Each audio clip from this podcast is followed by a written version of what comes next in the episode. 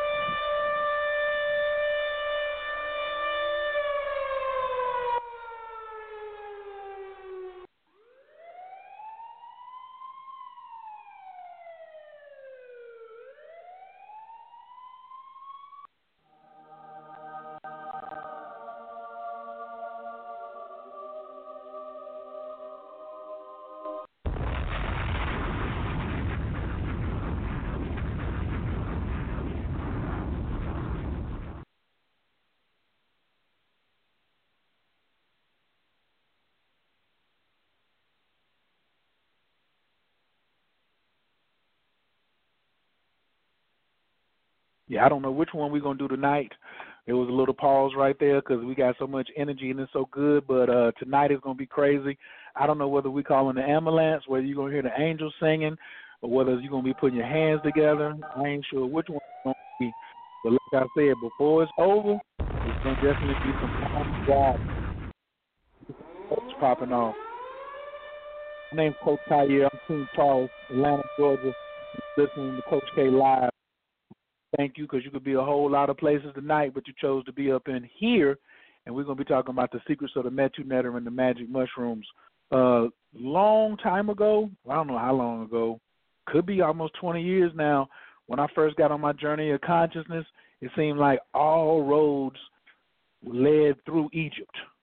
You know, it was like no matter what, I had to get I had to get to Egypt. And then when I got to Egypt, they started telling me, "Yo, it's not Egypt, it's Kemet." And um man, even even before that, my first exposure, I went to a historically black university, North Carolina A&T State University. Wait a minute, before I do all this telling of the story, let me go over here and get my co-host. Let me go get my my brother from another mother. Um, I don't know what I call him, a psychedelic engineer, a psycho trooper, a super explorer, martial artist, great father. He just a bad boy all to get all the way around. I need y'all to put y'all hands together for my ace up in the place. He's son, aka Fire Walker. Hey, hey, hey, hey, I like that. Uh, what'd you say? Psycho Trooper? I like that. Psycho Trooper. I ain't heard that yet. Psycho Trooper, I got that from I got that from my man out in Honolulu. He does the uh, human design, and he Yeah. says he did so many he did he did so many psychedelics for days on end. He said one time he did ayahuasca for like two weeks straight. So he calls Mm. himself a psychic uh, a psycho trooper. And then the more I look at what we're doing, you know, in in, in the conversations we having above ground and below ground, I'm like, man, why why we ain't you know we qualify. You know what I mean? Yeah. Because we pushing we pushing the envelope, or you know, do, uh, do you think it's appropriate the uh, the name I- Psycho Trooper? Absolutely. Immediately, I gravitated toward it because, yeah, like you said, the above ground and the below ground conversations. That's who the below ground conversations. My goodness. right. So I was just giving up a little background about um how I came into, you know, rode up on the rode up on Metu Neter and I was just gonna give some background while we wait on Baba Kilindi to fall up in here. And um let me send him a quick text. Yeah, he he he he he know we get it started and get might get a little long winded at the beginning, but for me, I came across the Metu Neter I think in 1989, and I was at North Carolina A&T State University, and it was some five percenters, some people from the some brothers and sisters from the Nation of Islam, and some brothers and sisters from the Ausar Auset Society, which I had never heard of, and that was the first time I saw the Metu Neter. And we was like, yo, we're gonna make this thing called the History Club and keep it grassroots. And you know, inshallah, still popping now, 20 plus years later. You go through Greensboro, you just going over to A and T and say, "What a History Club at?" I don't know if they still meeting on Mondays or Wednesdays, but still thriving over there. And it's just been a wild ride, man. Because like I said, at one point, it was like everything, all roads led through Egypt. Uh, what kind of what kind of journey was it for you when you guys started, or Yeah, when you first came across the Met? I'll never forget. We were, I think it was the late '90s. We went over one of my partner's houses to um to rap or freestyle or something like that. And his older brother had a copy of the Metu Neter by Ra Un Nefer Amen on the coffee table, and I remember just it. It seemed like it glowed on the coffee table, and I remember flipping through it like this is the deepest thing I've ever seen in my life. That was my first introduction was that book, and um, you know, just uh, I had the chance to uh, meet a few people, like you said, from the Ausar Auset Society, and listen to some audios, and it just kind of opened my mind to Kemet, and of course, then it spilled over into Bobby Hemmitt and other things, but. But I haven't had a chance to really get into the mysteries the way that I think that Baba Kilindi is about to present it tonight, though. He's taking it to a whole nother level with it, I think, that a lot of people are not familiar with. Straight up. What do you mean, man? What are you what are you what are you saying? Why do you uh, why do you think that? What kind of how many levels of the Metu Neta are they? Oof. I thought you were just We- gonna read the book and and, and that was just gonna be it.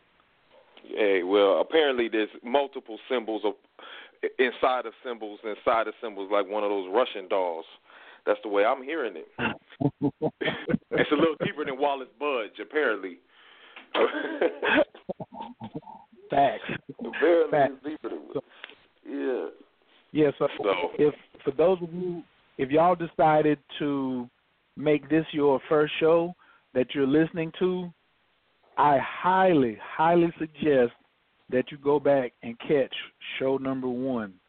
I mean, seriously, that was when we did all the white belt, you know, groundwork, you know, doing our squats, getting our waist open up, you know, doing our basic yoga postures, but uh um, you know, learning how uh, learning how to salute in the class and take your shoes off before you come in on the mat. But tonight, I think it's going to be a little different than that. Matter of fact, every every every night. Remember at the beginning, I was calling this like part one, part two, part three. Then I was like, nah, these are episodes, you know. Mm. So uh, I think y'all want to get ready because if you went back and listened to the first uh, first show and then you're all the way caught up, you good. I just had a friend of mine.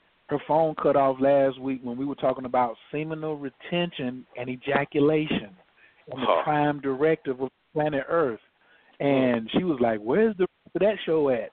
So I don't know if we're going to touch on that tonight, but next week we're going to be talking about sexual energy, entheogens, and tantra, and relationships, and hmm. love, and T, and poly, and mono, and algorithms, and the matrix. I don't even know what the title is going to be next week. However, I would just tune in.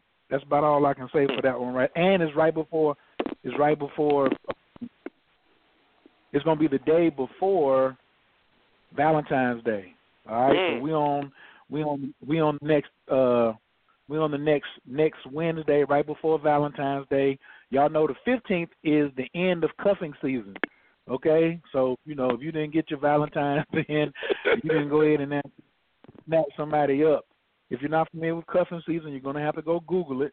You will find out what cuffing season is all about. But um yeah. So tonight, man, I'm just really, really um excited about how we getting ready to get this thing started, man. Um I, I, I have like several questions but I don't even know like where to get it started at, but I think we're just gonna get it popping and get brother to jump in and just uh just just release what's on his heart. Tonight is the secrets of Metu Neter and the magic mushrooms with guest Kilindi Iyi. The call in number is 917 889 3803. And yes, this is part five, episode five, excuse me. Uh, we've read about the mysteries, but what about stepping into the mysteries? Are the hieroglyphics real, and how do we use them? Do they hold the answers to the secrets of ancient Kemet? Well, tonight, international scholar and master teacher Kilindi Iyi of the Tamerrian Institute joins Coach Khayr and Firewater on Coach K Radio to reveal the secrets of the Metu Neter and the magic mushroom. Now, I promise you, in all my years, I never thought those two would go together. As usual, this will be an envelope pushing conversation, and there's going to be a ton of extras. Pen and paper is a must. Feel free to not only call in to listen, but press one at any time if you have a comment or question. We're going to see you right now, and don't forget to bring or invite a friend. Share this on your social media timeline. Don't hide it, divide it. I need everybody to get on their feet, put their hands together for Baba Kilindi.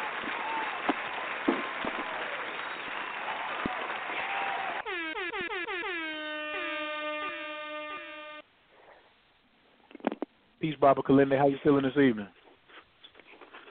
I'm well. How are you? Oh man, blessed by the best. Just, uh, Okay, real I good. can hear you loud and clear. Loud and Good. clear. So, um, uh, why, why, why you Um, getting uh, why well, you getting to start this comfortable off, and set up? Oh, go ahead. No, I was saying to to get this started, uh, dealing with the uh, um, or Meronetter, uh, according to how you deal with the pronunciations and things like that, because it's a plethora of different uh, persuasions of, of dealing with these pronunciations, um, and also the reading of the Meronetter. Uh, first and foremost, there's a esoteric and an exoteric rendition, rendition of the the Metaneta or hieroglyphics from the Greek, uh, meaning picture signs uh, or sacred picture language from the Greeks, and Metaneta meaning the mouth of the gods or the mouth or the the language of the gods or the word of the gods. And when we talk about the gods, we're that's just a translation. We we're not saying that the Neteru or the Neter or the Neter are gods because they are not. Uh, matter of fact, Africa does not have any gods. That's a um, that's a a um, concept from uh, a different part of the world after the the fall.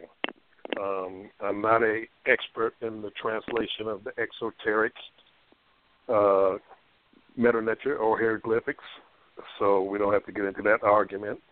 I can give a little bit of my background. um, I actually studied with Dr. Ben and Dr. Clarke, and also uh, Dr. Simmons uh, in Detroit back in the mid 70s.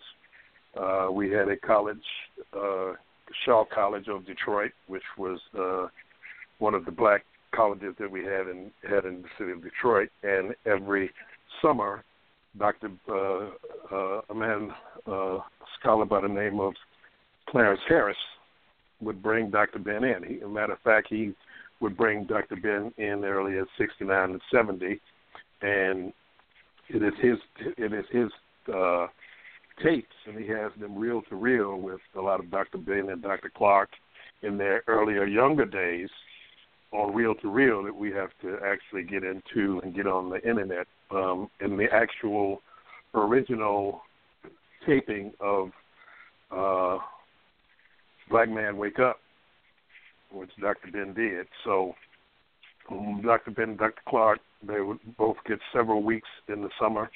Uh, Dr. Ben would get two weeks of teaching from like 9 o'clock in the morning to 11 o'clock at night. Um, uh, he would do that for two weeks. And then since he had a girlfriend in Detroit, he would stay extra two weeks. So we would have uh, like a month of Dr. Ben teaching uh, exclusively to, you know, uh, us in Detroit. And then I would travel to New York and, uh, you know, First World Alliance and uh, the East and all those different places that had um, culture and things uh, at headquarters, which at the time was Harlem and Brooklyn and uh, the rest of New York City. Uh, a lot of things going on, and um, you know later, uh, you know just traveling. You know, so um, I went to went to Kemet, which is the proper name of or Kim, the proper name for what we call the Egypt back in the uh, 79, 80, back when uh, you could actually do something there. With before Hawass and uh, before they put up the fences and had the guards and things like that. So I climbed, you know, would climb to the top of the pyramid at night, spend the night on top of the pyramids, would go inside the king's chamber and lay in the sarcophagus, climb on top of the Sphinx and try to find the, the secrets and things like that. And you know, so uh, that's just a little bit because I don't want to go a lot into uh, what I, you know, what what I've done, but get into the the meat of this uh, of this subject. And one other thing I did when I came back from uh, Egypt, I brought with me the Acacia nilotica, which is the tree of life, uh, some of the, uh, the tree of life that is the repository of the records, the uh, records of the Acacia DMT back in 79, 80. So, you know, this was before a lot of people were going to Egypt and things like that, and you know, just had a had a wonderful time learning. You know, uh, searching out books in you know in London in the the book area in London, and then moving through New York City trying to pick up books and things like that for my library, which uh, which grew quite extensively over the decades. I had close to uh, 10,000 books, you know, which the uh, super majority of them I read, not just picked up to have books, but you know, these are the type of you know this type of background I have in the in the subject and dealing with it. And I also went to workshops and seminars with Roosevelt uh, Roberts, who, um, you know, taught, uh, you know, out of Chicago, Metanetta, and uh, Sister Riquetti, and Théophile Obenga. And uh, I studied with uh, Brother Bonacci when I have time. But I'm not an expert in hieroglyphic translations, as I said, uh, in the reading of the text, because everybody in ancient Kemet didn't do everything. Everybody wasn't a multi genius. So when I want translations done and things like that, I bring them to Bonacci, who is one of now one of the elders of the Medu Neter in the African community in the United States. And everybody knows Brother Bonacci and his uh, and his work. He has the Medu Neter course and class online that many of you, if you are interested in learning how to read the Medu Neter, um, his class is uh, is the one you should you should definitely go and and do online. And if you get a chance, if you're in Detroit, go by one of his classes. So that's my background with the uh, Medu Neter and the hieroglyphics in the exoteric sense. Um, recommended works on the flavor of Egypt or Kemet, uh, I would suggest the works of uh, de Lubicz, you know, and of course, you know the the regular Budge and Faulkner and things like that. If you want to, you know, if you want to learn to uh, translate and things like that, the regulars and you know, it's a, it's about really uh, if that's your your niche where you want to uh, be as far as your study of ancient Kemet. I basically um, stopped so much in my study of Kemet because it's just one of the uh, it's just one particular time in Africa. You know, there are many different places in Africa that are open for study and there's a lot of people studying Africa and Kemet, uh, Kemet particularly during the dynastic period.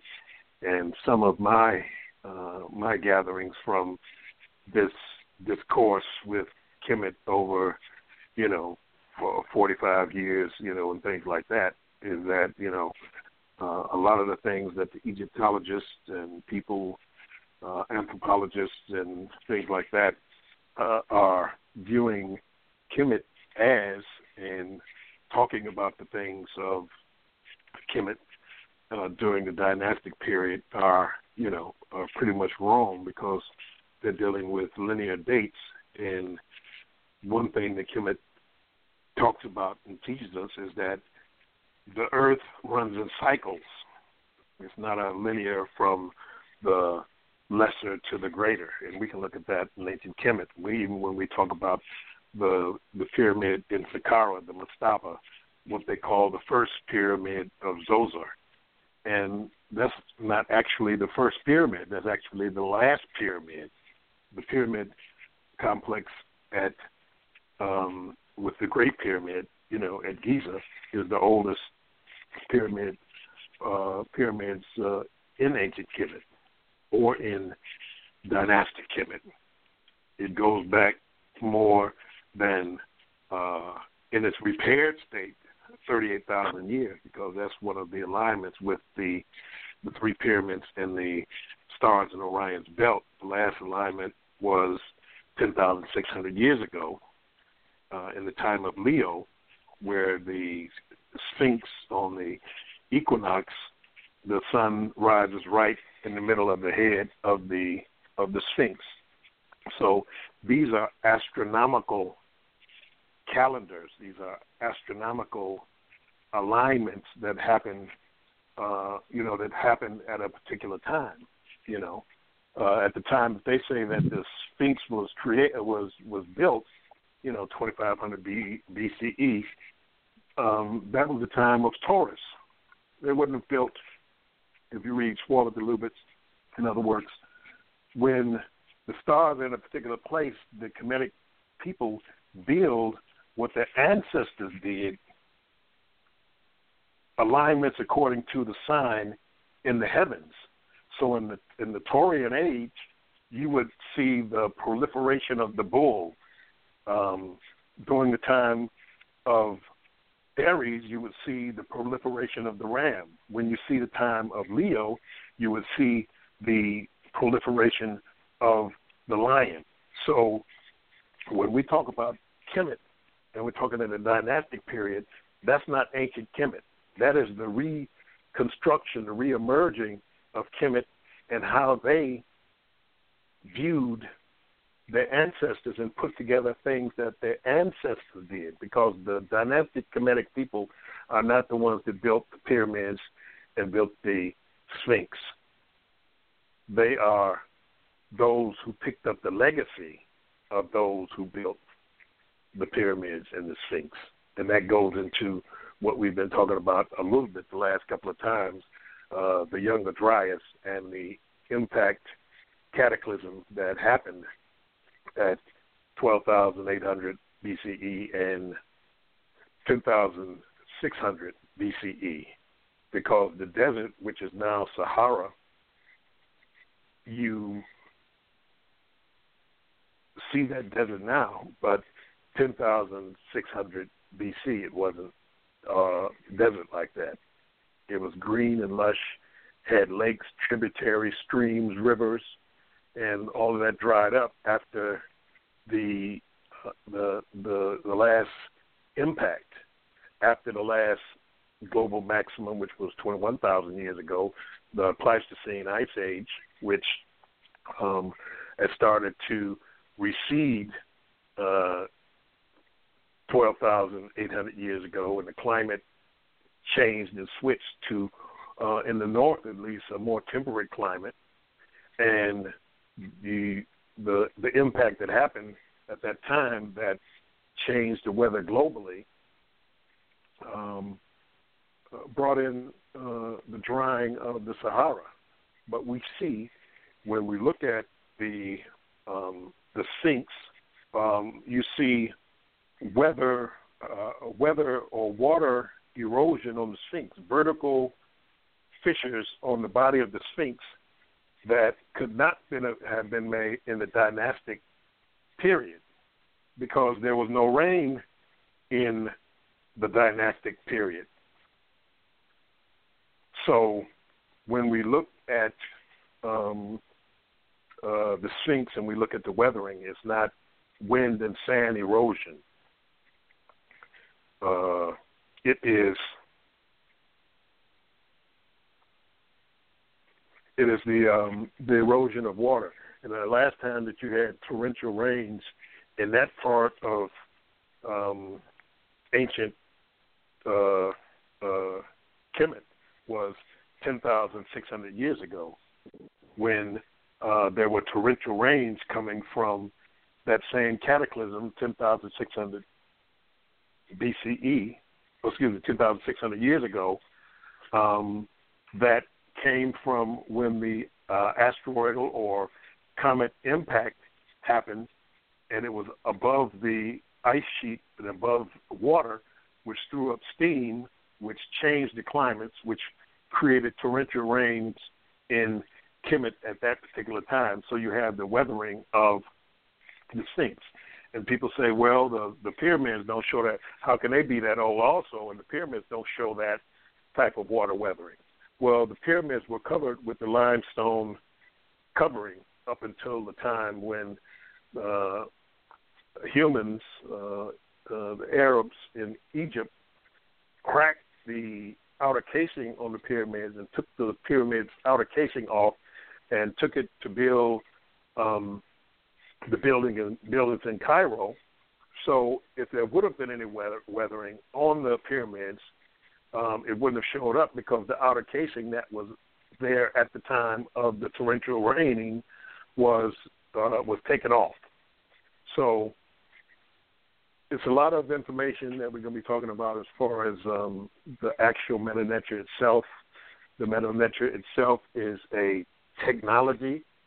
Um, it is a algorithm. It is a source of information, and contrary to what people uh, believe about it or think about it, there are several levels to the Medu Neter.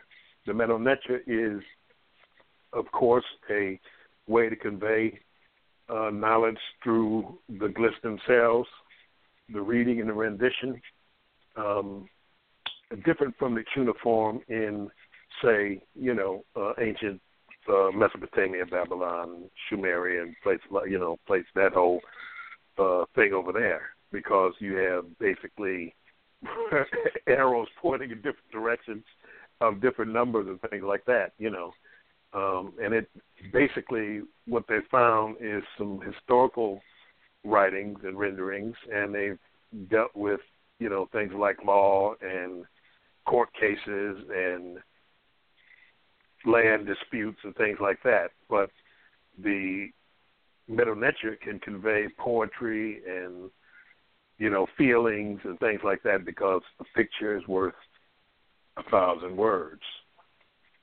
and there, as I said before, there are different levels of Neter.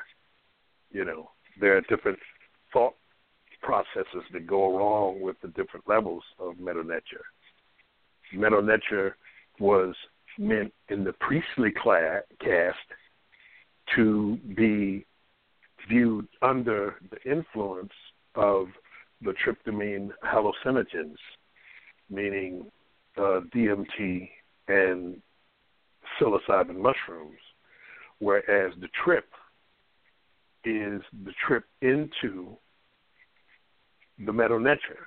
In other words, the world that the pre-dynastic Kemetic scientists sojourned in, which built ancient Kemet. They built ancient Kemet from the bringing back information from their trips. It's just like when people say, "Oh, the aliens," you know, um, uh, I hope we don't go into that. The aliens built the pyramids. You know, it was the brothers and sisters in uh, ancient Africa that built the pyramid and things like that. And I, and I agree wholeheartedly. Um, not the ones during the dynastic period, but their predecessors built those things. but they built them with information that is alien information. In other words, transdimensional information. They went into the DMT compendium or the mushroom compendium of knowledge in separate realities and different dimensions and brought back the information on how to build these things because we have to really understand that this is a very young universe.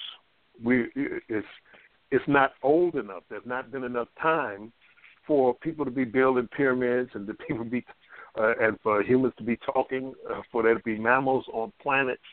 There hasn't been enough time. The the the the, the calculations for building one amino acid, one amino acid, is something like ten to the 168th power, and that is longer than uh, is, is trillions of years longer than this universe has been in existence, just to make one amino acid. So it is almost a hundred percent likely, uh, or not likely, but it's almost a hundred percent that this is an arranged construct that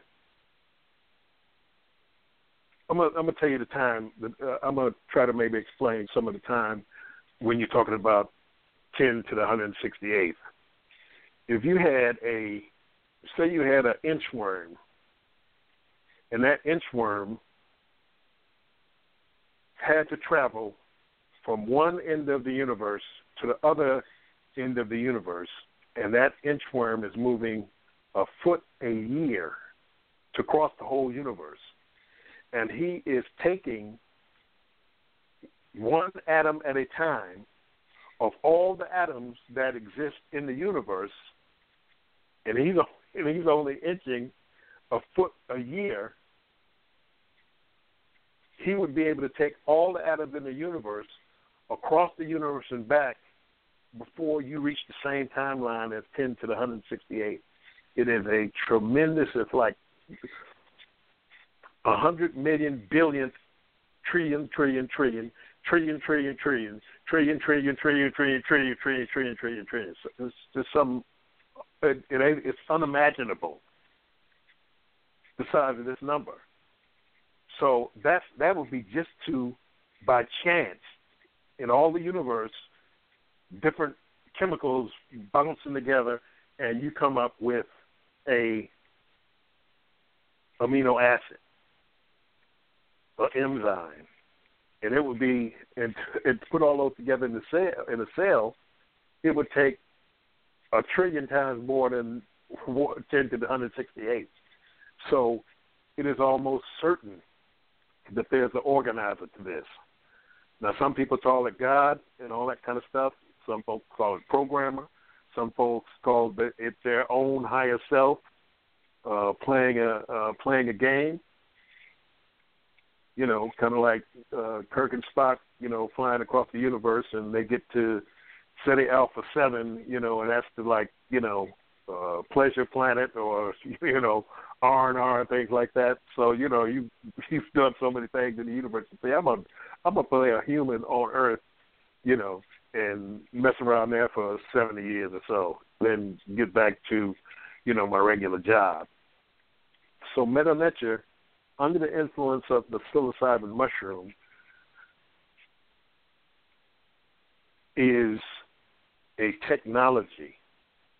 At lower doses, the Metu Neter becomes animate on the papyri or papyruses that you are viewing or the frieze on the wall that you are viewing. It becomes animate. They start moving around the wall.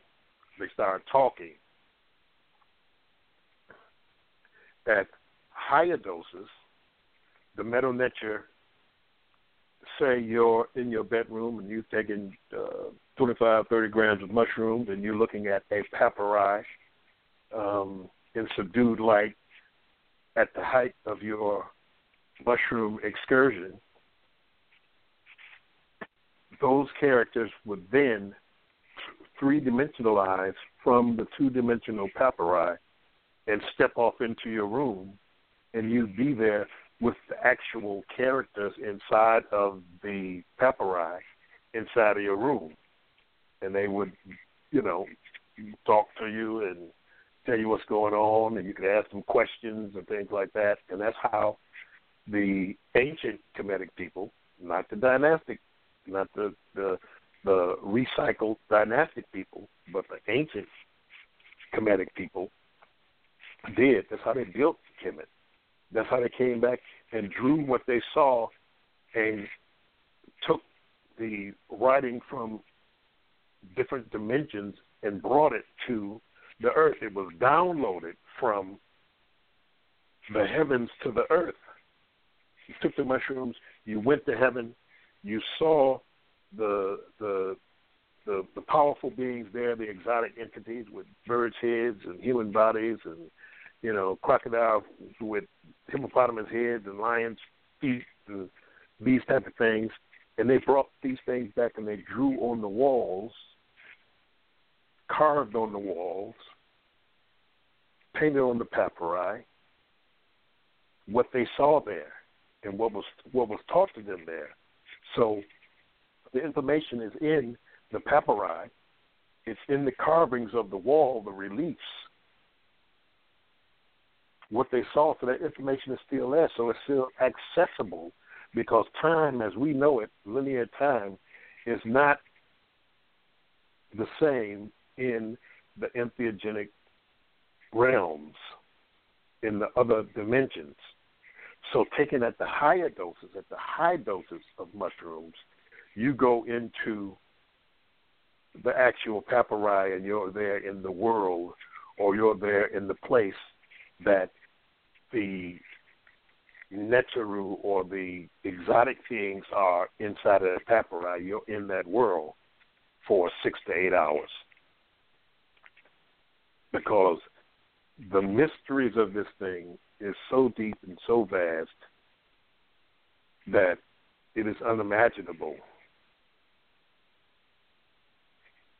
This is not a small thing. This is part of the core of reality and how we phase and inter uh, uh, interconnect to the true source of what is consciousness and what is life and uh, how we relate it to what we're doing now and things like this. So the Metu Neter is on several different levels. Some you have to transparencies the walls. There are dosages inside of the DMT compendium and the mushroom ingestion that you read in a wave. In other words, the walls become transparent, just like when, you know, in Minority Report or in, uh, uh, you know, the Avengers when Banner and they have their computers and they're moving characters in the air and things like that. You know, these are the things that came out of entheogens. That's how you got the doggone MRI and stuff like that. You take your doggone entheogen, you put on your mask, and it shows you uh, the brain the brain scan. It shows you the thyroid. It shows you what's going on with the person's body. That's why they say you know, the witch doctor, he got his, you know, he got his witch doctor mask on, and he got his horse tail, and he's got, you know, uh, a spear and things like that because he's manipulating energy on higher levels because he has taken the entheogen that gives him the ability to be able to see. It's no different than uh, augmented reality of what we have now. All of these are the ancient techniques that are reemerging on a different level in modern times because things go in cycles. And since this is a lower vibrational cycle, we have different technologies that are not as high as the vibratory rates of the ancient technologies. Whereas, you know, everybody wants to be everything nowadays, but your family may not be part of that lineage because we have confusion. We don't uh, look at things like time travel and family and DNA and all of these different types of things and houses. And we talked before about the houses. Per Ankh, the house of the Ankh, Per Netta, house of the Nettas. Because as I said before in previous lectures, the house is the most important.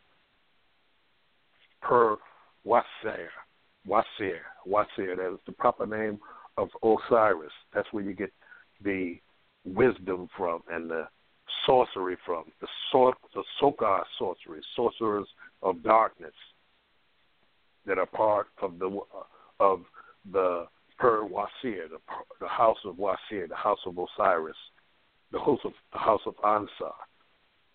So, as we have these different types of technologies, when we put on the falcon mask, or we put on the mask of the cow, or we put on the mask of whatever, those are different worlds and different dimensions and technologies that project from the entheogenic realms of several different dimensions into the dimensionality of the temple, which are places of science.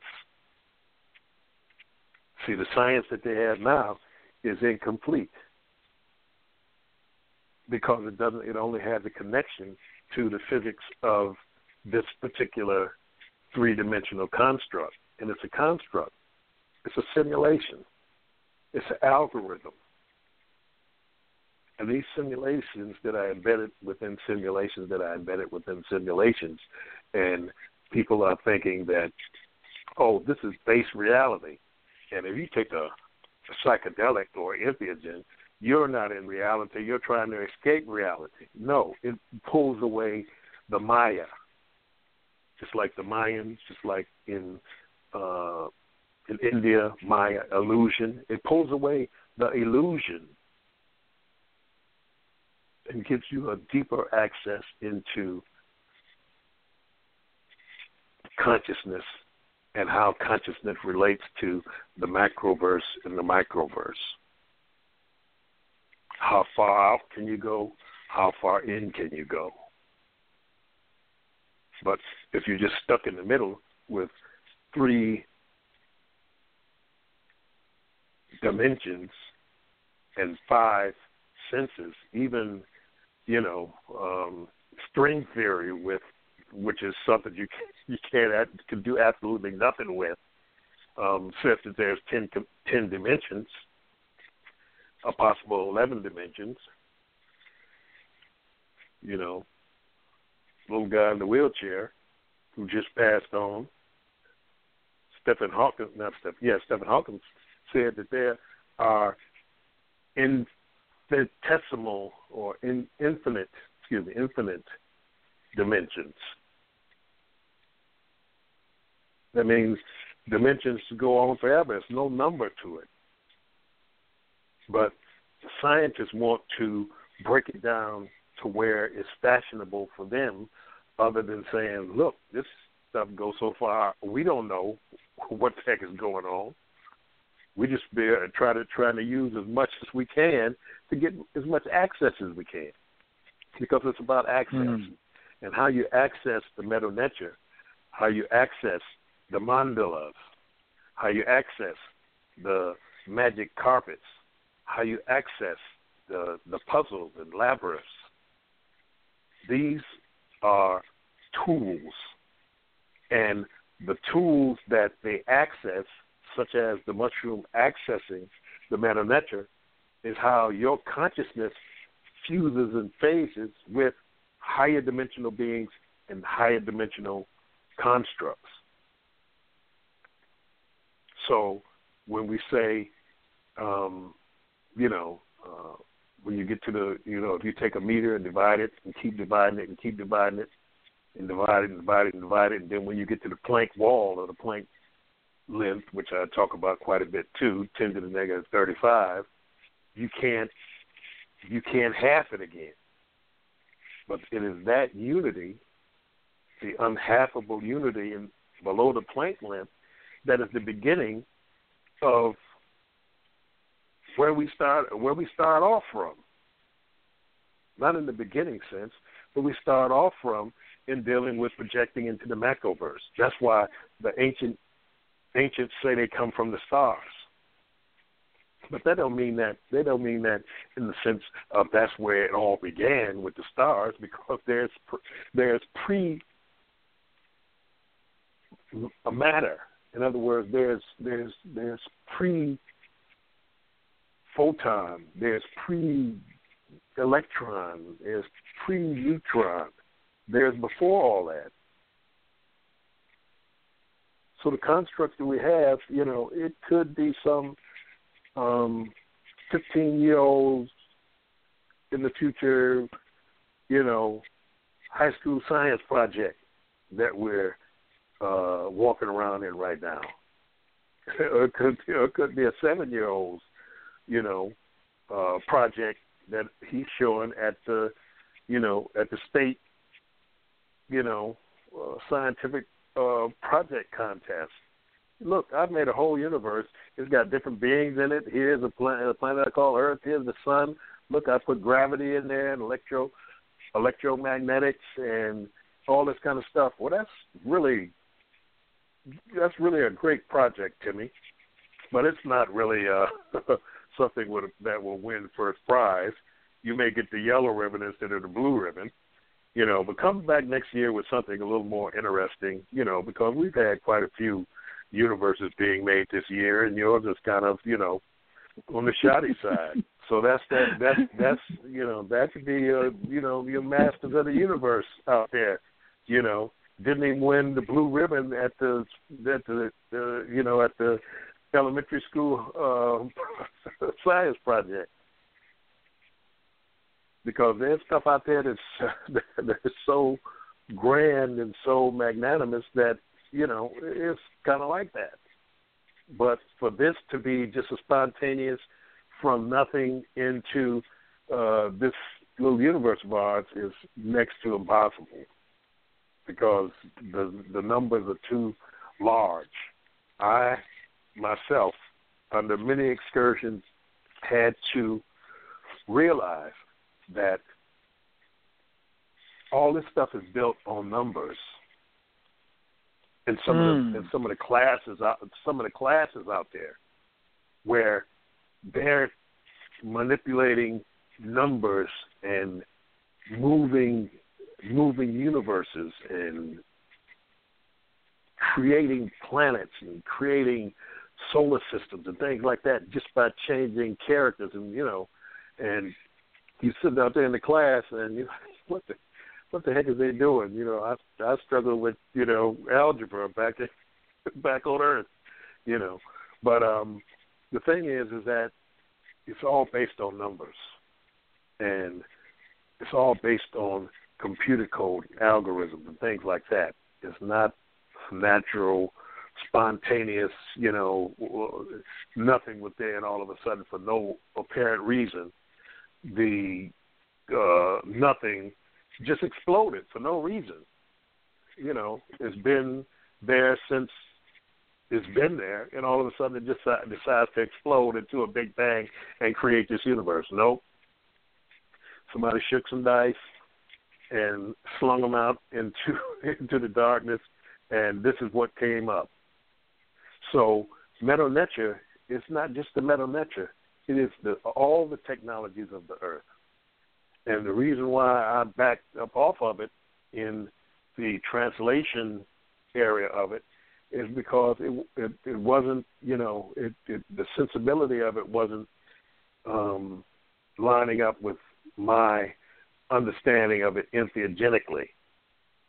I'd rather you know would you you would you rather uh, go to the movie and see the Lord of the Rings at the movies like we see them, you know, or would you rather go to the movies and pay the other uh, the other three dollars and see the 3D, or would you rather go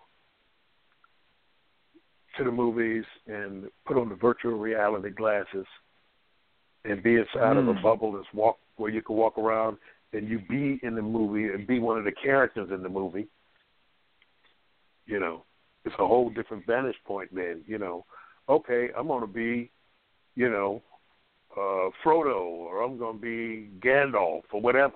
And you walking across the mountains and you feel the cold when you go down in the cave and you know, uh you feel the heat from the dragon and you're seeing all this in uh three dimensional reality, you know, when you fall you you really feel the sensation of falling, you know. Uh if you're riding a, a winged beast then you you you feel the wind on your face and you feel the feathers under you that the that the you know the giant bird that's that's taking you. This is the difference in being able to entheogenically go into these places, and that's what I that's what I chose. You know, there are time time machines, time machine trees, trees and forests that are just like they talk about in the Lord of the Rings or whatever. You know, this forest is evil. It has evil intentions, and you go in there and you know you go from uh, you know a bright sunny day, and then you go into Mirkwood or Morbid World or something like that, and it gets dark and forebo- foreboding, and the miasma of the smells of rotting leaves and things like that you smell. This is what we're talking about. We're talking about actually being existent in different realms of reality. You know, there's places that you go into in uh, far away, foreboding, forbidden places, and you go into these places, and it, it, it may be a cave, it may be a part of the forest, it may be a desert, it may be any of these places. And you go in there, and things change, and you're like, oh, I'm in a, uh, you know, I'm in a different different spot. You know, that's why I always entheogen people. I I, I tell them you should read uh, the works of Carlos Castaneda, at least the first five. After that, he gets kind of off off track, gets off into himself. You know that he's the, you know, he's the the the head honcho sorcerer. But the first five, you know, uh, the Yaqui Way knowledge and separate reality and uh, all those all those first ones, you know, he's breaking it down a lot like it really is. I know some anthropologists and other people will say, "Well, Carlos Castaneda made all that up." Well, if he made all of it up, he did a pretty good job. That's kind of like um, Plato when he talked about Atlantis. You know, um, he got the information. You know, the information is in the Critias and the Timaeus, which are two of his works, and what that uh, what that is talking about is, you know, some of it, some of Atlantis, you know, um, and he's just reporting, you know, um, what he what he heard in these two works, and he learned it from Critias the younger, who learned it from his father Critias the elder, who learned it from his father Dropides, who was a contemporary of Solon. Solon traveled in 600 BC or so to ancient Kemet, and when he got there and started asking questions, the priests said that the Greeks are like children. They know nothing of the mysteries.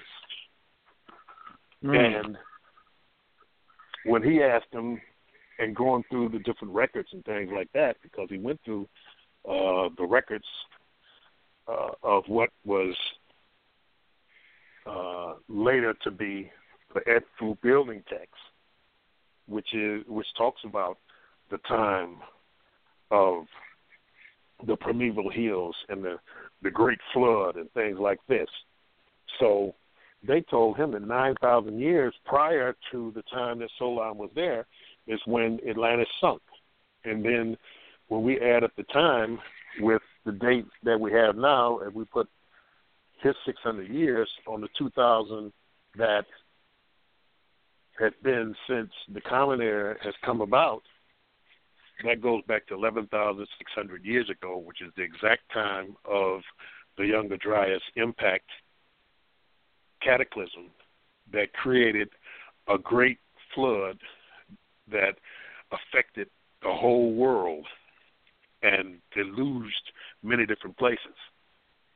You know, and especially decimated North America.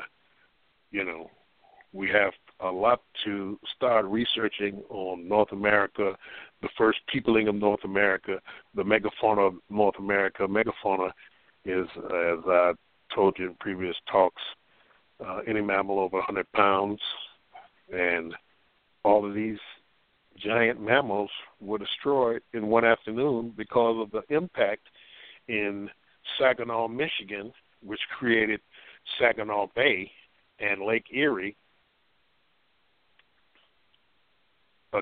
A comet moving so fast, close to 100,000 miles an hour, hit the North American ice shelf, and it knocked ice all the way, big ass pieces of ice, all the way from Michigan to North Carolina.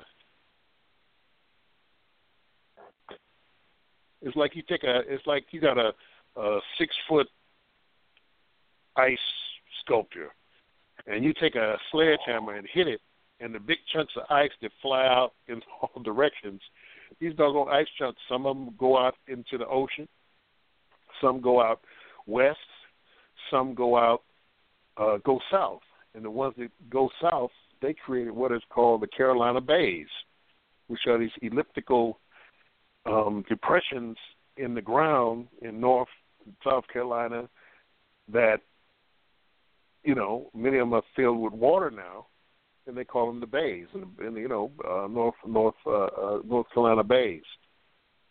You know, and it uh, melded water, millions of millions and millions of gallons of water, sending inland tsunamis across the land, creating the scablands in Washington State and uh, overflooding Lake Missoula in Montana and the Colorado River swelling its banks up, and on and on and on, and not just uh, destroying the the different ancient structures that were there, but dragging trees and things like that. Then the second part of it is that the airburst caught the whole bottom of the country all the way down into Mexico and South America on fire, and you have actual what's called the Younger Dryas impact and it left much much of the the internals of this comet or asteroid um, in its in its uh, in its wake. You know, things like iridium and uh, platinum and palladium and nanodiamonds diamonds and microspherules and melt glass and miniature buckyballs and all of these different things at the exact time that Plato said that his ancestor Solon learned from the Kemetic priests that this last impact, last major impact happened. He said there were uh, six others before that that they had records of that they put in uh, put later on the walls of the Temple of Edfu, which is the Horus Temple, uh, of Edfu. The Edfu temple is a Ptolemaic temple, a brand, uh, a new temple from the Ptolemaic, Ptolemaic times, uh, probably around 300 BC.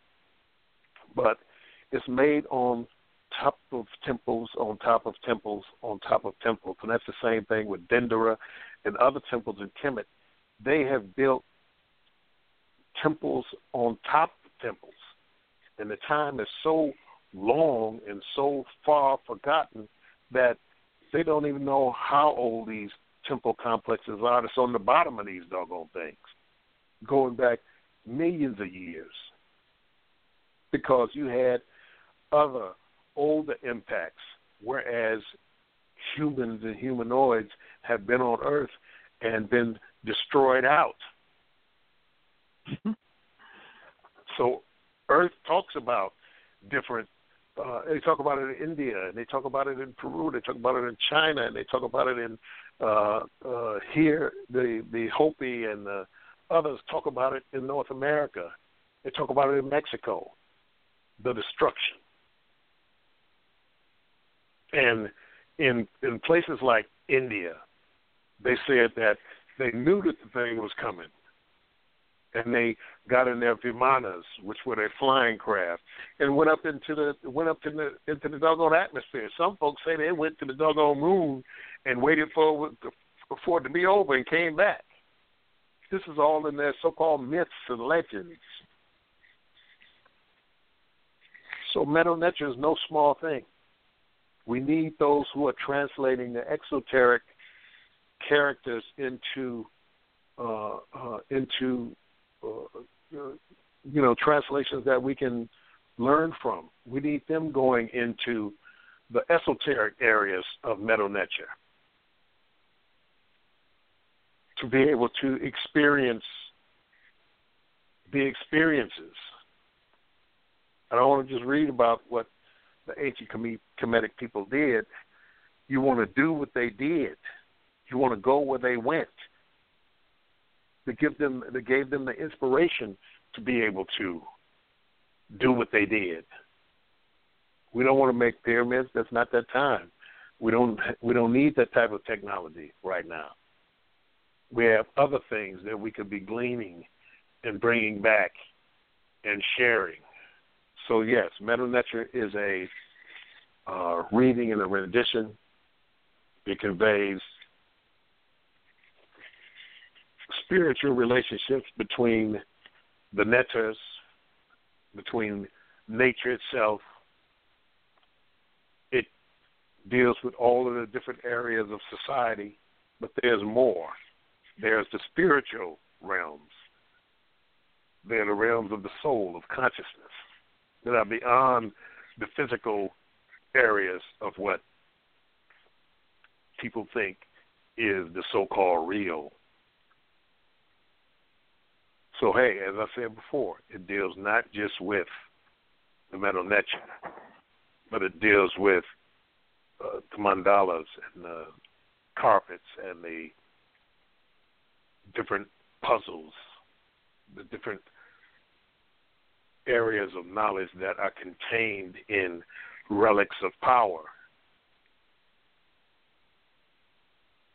So places like the Congo, uh, South Africa, places like Peru, Paracas, where they have the Paracas skulls, where they have those couple of hundred skulls that are elongated, which larger with larger cranial capacities. But you'll see the head deformation in all parts of the world. You'll see it in Southeast Asia, you'll see it in China, you'll see it in Africa. And that's head binding because they want the heads of the ancestors.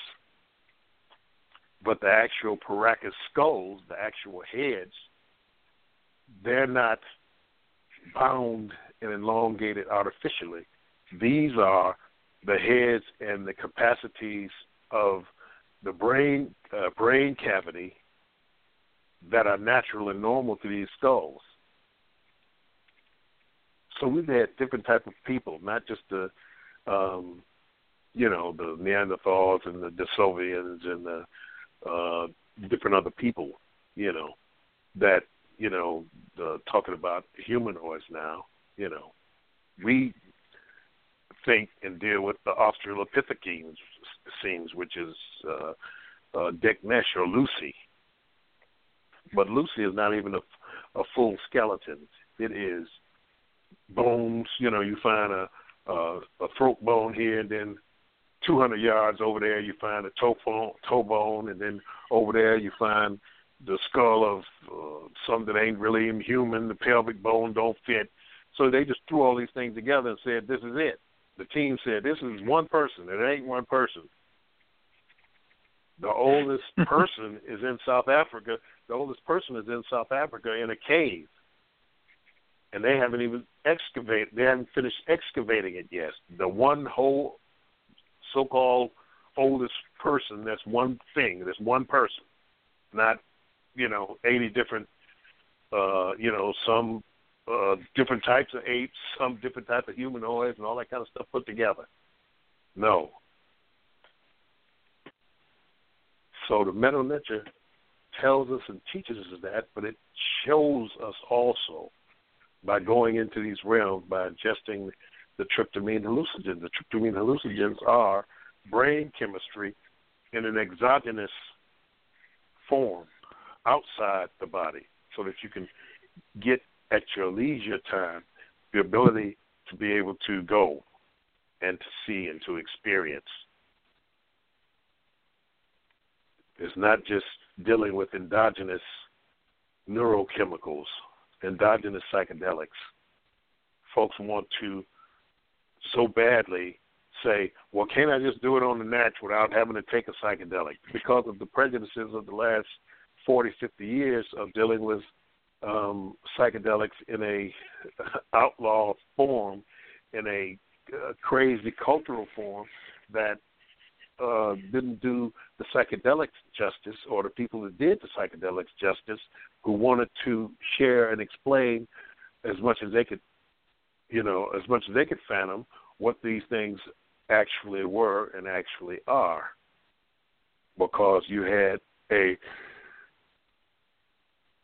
different agenda with the people who were in power at that particular time. Now that things are changing because those people getting into politics and office and stuff like that, you know, they're part of the generation that had, you know, uh, cannabis and things like that, you know. So all of that 1933 reefer madness, you know, you take one hit of the joint and you you then acting like you're a heroin addict or something like that or opium addict you know. So the people now in the office okay well you know yeah well I, you know it came down to oh i smoked but i didn't inhale to it came down to okay well yeah i smoked some i i can't say i didn't smoke no cannabis because you got me in pictures smoking cannabis you know to it ain't no big deal so now things are opening up to where cannabis is you know started out medical cannabis I don't like to use marijuana because marijuana ain't what it is. It's cannabis. So, started out medical cannabis, then ended up now recreational cannabis. They don't really know how to implement or what to do, and the federal government's still saying it's you know against the law, but the, the tide is turning. You know, shoot, we got recreational cannabis in Michigan, you know, and I don't, I haven't read all the laws and stuff like that, but you could carry you two, three ounces in your car in your pocket, and the police stop you for a ticket and see the three ounces in your glove compartment and say, "Dog, that you know that's some you know good purple pusher or some good don't don't bang, you know, and give you your ticket for making a left turn and you leave your leave your stash in your doggone uh glove compartment, and then you can grow, you know, uh, 25 plants in your backyard and per person and stuff like that. So, you know, it's it's it's a whole difference than with places like uh, uh, Colorado putting recreational psilocybin on the ballot. You know, hopefully it passes. But if it don't, it shows the t- the turn of the tide that these things are becoming more and more acceptable in society because the people now who are in the positions of power have done these things, you know. And more and more information is being passed that these things are not what people thought they were. You know, this is your brain and this is your brain on drugs. No. The bad drugs are the one you get over the counter, Advil and you know, all those different type of things you know, because it ain't about any medicine killing you. It's about changing your behavior and changing your point of view. Because shoot, if you take 13 aspirins, you dead. You're gonna be dead as Lincoln. And aspirin's been around since Jesus since Jesus was a baby. So we have to understand that these things have been since our beginnings. It is what activated our cerebral cortex and what pushed us into reflection on the sun, the stars, the moons, why this happens, not just letting it go and observing. Okay, well, why did this water come down this uh, uh, uh, come down here and drown everybody? Not just oh well, people got drowned again. No, it's why. So this activation, it shows us what and where our technology is. It shows us that uh, the pyramids are machines, they're technologies. The pyramid makes its own water. It's an air well. It was the way of that's one of the things. It was a way of making water in the desert. An air well, uh, air well is a atmospheric condensator. You know, just like in the summertime, you pour some cold water in a glass. The water that goes on the outside of the glass ain't from the inside of the glass; it's from the air. You turn on your air conditioning. The difference in temperature between the heating of the coils and uh, outside of the coils get that air conditioner drip. And it's the same thing with the pyramids. Warm air, warm, moist air because even though you're in the desert, the air got moisture in it. That warm air going down into the pyramids, its mass is cool, condenses the air into droplets, and those droplets are collected at the bottom of the pyramid because there's a a lake under the pyramid made by the pyramid. It's a way of making water in the desert. It's actually a way of walk, making water any place. They're making uh, atmospheric condensers in Dubai to bring water out of the desert. They're not talking about desalinating seawater and all that kind of stuff, which is an option. But if you can make it out of the air, you can make water any place.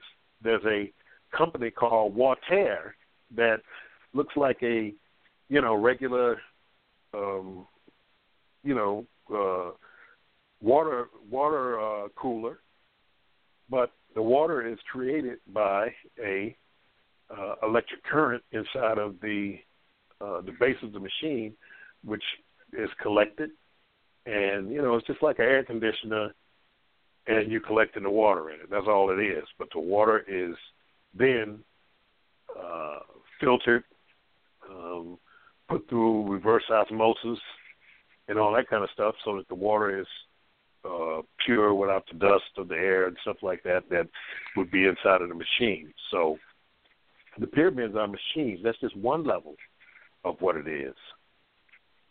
Another, it is a it is a teleportation machine and a time machine, of which they have now. They have teleportation teleportation machines and time machines. They have them now. They're not, of course, available to the public. They have cloning, they have consciousness shifting. These little new millionaires, that's Charlie Rockefeller in them.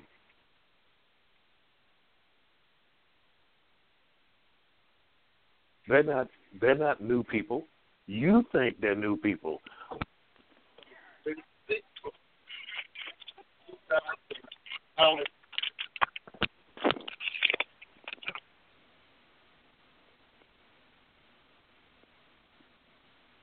Baba, was that you in the background? Hello? Yes, yes, y'all, y'all still there?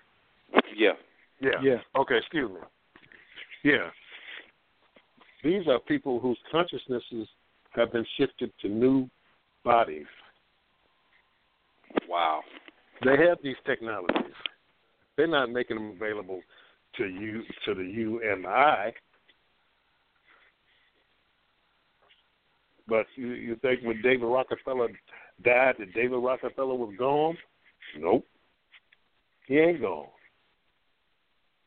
They put his consciousness in another body and gave him all his money.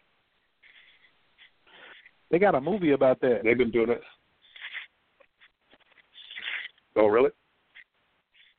Yes. Um I can't think of the name of it, but it was like they made um they made like um what's your boy from from the Matrix? He's he's in it. Um Keanu Reeves. And so they expecting him as a scientist to keep to continue to um come up clone these bodies and they like we can clone a body in like three to six weeks and then when uh people were dying they were like tele like uh bringing them in on a helicopter to secretly experiment and bring consciousness but they was like you only got seven hours to get the person's consciousness out of their body and then put it into, Oh yeah, that's the yeah one of these yeah that yeah that movie came out here a few weeks ago. His family dies in a automobile crash. Car he takes their consciousnesses and yeah he takes their consciousnesses and puts them in uh, uh, some little machines, little boxes, and then he clones them and puts the consciousnesses back into his family and you know the regular intrigue and stuff like that. But Ke- Keanu Reeves is he's you know that's his niche as far as an actor's concerned. Just like Tom Cruise has a niche, and Arnold Schwarzenegger, before he became governor, had a niche. You know, um, people are in certain areas, just like uh, um, what's the other actress? Um, the one that plays the uh, Black uh, Black Widow in the Avengers. You know, she's in a niche as far as augmented humans. You know, because doggone it, she in the Avengers, she there with the Hulk and Iron Man and fighting people from outer space and all that kind of stuff. She ain't got no superpowers. She just went through right. you know the Ru- the Ru- the, the Russian Spetsnaz school. You know, she knows some karate and can shoot a gun real good, but she fighting space aliens and monsters and all that kind of stuff because that's her niche. Because she got her powers from the other movie she was in, um, Lucy. uh, where she Lucy. You know, all that runs, all that thread runs through different constructs inside of the Matrix as far as stars are concerned. So why can the Black Widow and Avengers fight space aliens and monsters and wizards and all that kind of stuff? Because she got her powers from when she played Lucy because it's a continuous line with the psyche of these people. And uh, uh, and and you know, people say, "Well, how is she fighting Spider-Man and Spider Man got bit by a radioactive spider, and he can. That's where he got his powers from. Where she ain't do nothing but go to James Bond school for, in Russia. How'd she do that? Oh, oh, I know. I remember because when she when the when the bag busted in her stomach and Lucy and she got her power, that's how she used it in the Avengers because the psyche, the subconscious, doesn't differentiate between Lucy and the Black Widow. Mm. So, dealing with the, the technology, dealing with the, the lamp of, of Aladdin, you know, the, the the magic lamp, the sexual power, the gene, the jinn, the genie. It's the same thing. You rub the magic lamp. You keep rubbing the lamp. And out the spigot comes the white smoke because you have made, by rubbing the testicles, the ejaculation come out. How do you tame lions? You tame lions the same way you tame men through masturbation. Why do you think Whoa. the lion tamer can come to the lion? Because the la- the lion tamer gives the lion a good time and he feeds him Mm. And he knows and understands the psychology of the lion. The whip don't make the lion go back. A man is uh, the, the highest the highest level of energy being thrown off by the brain. The brain uses the most oxygen, has the most energy, and the larger brained animals are masters over those animals with smaller brains. Meaning that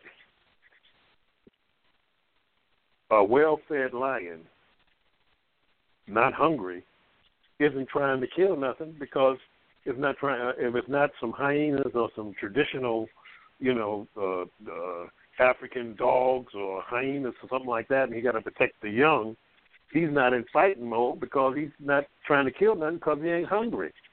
Man lion go sit under the doggone tree. Have you named something? He ain't chasing no people.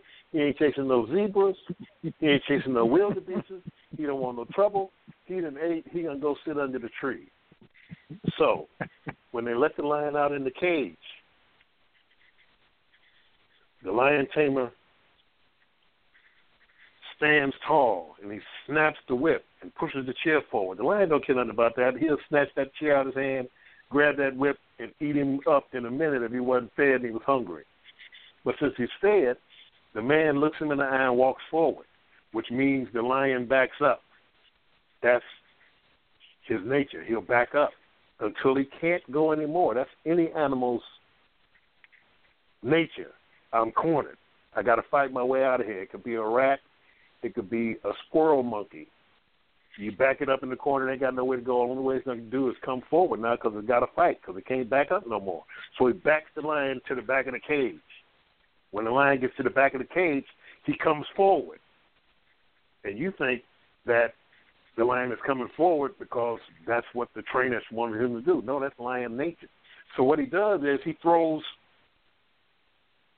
that big, you know, thing, the donut, the round thing, throws that for the lion because lion instinct next is I'm gonna get a higher advantage. So the lion jumps on that thing so that he can now have a advantage in pouncing on the person. But then the lion tamer backs away out of the sphere of the lion's instinct in a higher elevation.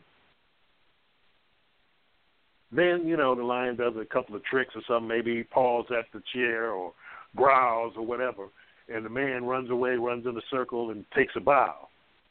But the reason why is because he, uh, he's masturbating the lion and he's feeding the lion. So the lion see the trainer, he say, "Oh, a good time feel and a full stomach." That's what he sees. So the lion is, is never tamed because you can mess, you can you can piss him off or something, and he eat you just like you know the the guy in Las Vegas. You know the two blind guys who the blonde guys who were together, and they had the white tigers, and the tiger got mad at the guy one day and bit him in the neck you know, and they've been working with the Tiger for 30 years or something like that. Tiger's in a town and shit. Ah, you know, you know, you didn't give you didn't give me my hand job today, but that's what that is. That's ancient Arabic masturbatory magic, rubbing the lamp to bring out the genes, and the gene comes out as the white liquidy smoke. And messing with hmm. them doggone jinn out in the multiverse, where they're sitting out there on those on those magic carpets and things like that, and trying to get you to smoke stuff. Whenever you go out in the entheogenic realms and you've taken a large amount of entheogens in the three dimensional world, and you get out there and they want you to take some entheogens out there, don't do it. Why not? Don't do it, huh? because everybody out there want to give you. It, it's just like everybody got an agenda, you know. And in the uh-huh. in the multiverse, everybody got an agenda, you know. What is good for me? What is good for mine? What is good for my house? How do I exchange information? You know. So you gotta stay on your on your uh, uh, on your uh, level of power and your level of understanding. No, I'm good. I brought my own. I got some peppermint, sage, and uh, you know, valerian. I'm smoking that. and I'm smoking it out my own vessel. I got a Pinnacle Pro, Pro vaporizer, and I'm gonna smoke that. I smoke with y'all, but I ain't smoking that what y'all got, because there's an agenda behind it. You trying to give me that, give me your smoke. I smoke my own. No, you smoke it. You smoke your shit. I smoke my shit. You sit on your carpet. I sit on my. I sit on my chair. You know, 'cause just like Thanos and them floating around out in darkness in the multiverse. That's how them. That's how them folks hang out. They hang out in their chairs. That's where the throne comes from. Sitting out in Wow. sitting out in space, on them carpets, smoking hookahs and you know all that kind of stuff. Would you like to try some exotic pleasures? Nope, I'm good. I don't need no exotic pleasures. I get- I I handle my own. I got my own pleasures that I handle. I don't need none of y'all exotic pleasures. You know, 'Cause y'all Wow. look a little weird. So no, now that's is why this is this that's why that's why modern systems have deities riding. You know, they have the riding of the gods. I don't care who you is. You ain't riding me. I ain't no damn horse. And no, you're not coming Mm. inside of my body to possess me. Nope. None of that. That's a, all, that is a trick. Well, the gods Mm. must ride you. He must be inside of your body. Nope. Y'all do that. The old ways don't do that. The old ways are sovereign in the multiverse. I Hmm. man here, I man there. Nobody ride me. Hmm.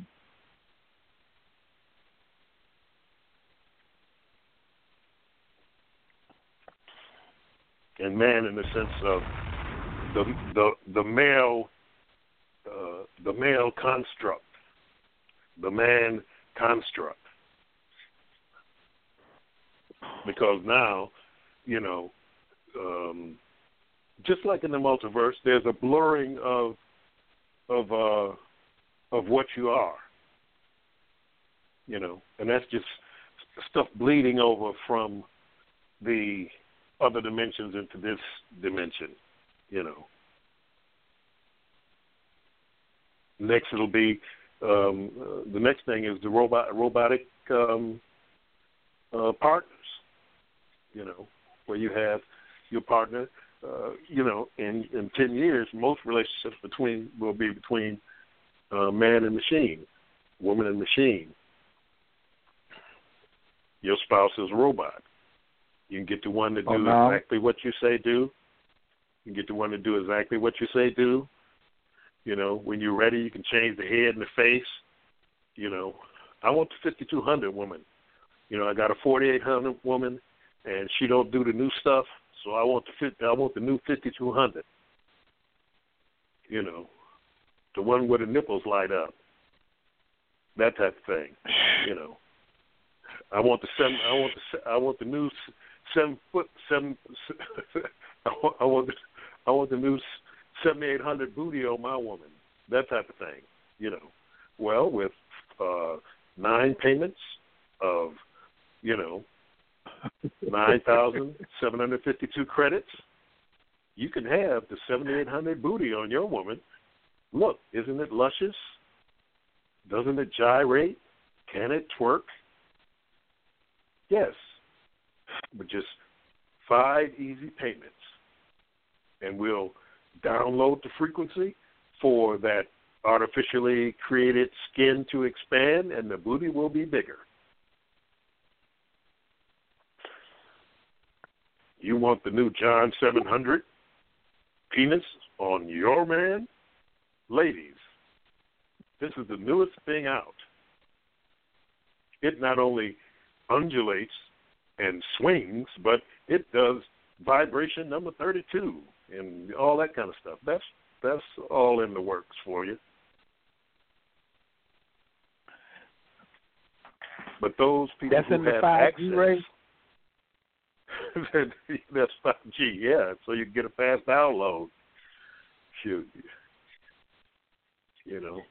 add it right in there, add it right in in while you while you're in stroke. You know, yeah, you know because like I said on my last go live, you know when we talked about the new Kohler um, 5G toilets. Y'all heard that one, didn't you? Oh yeah, yeah. I listened to that. Yeah, the 5G toilets. Yeah, okay.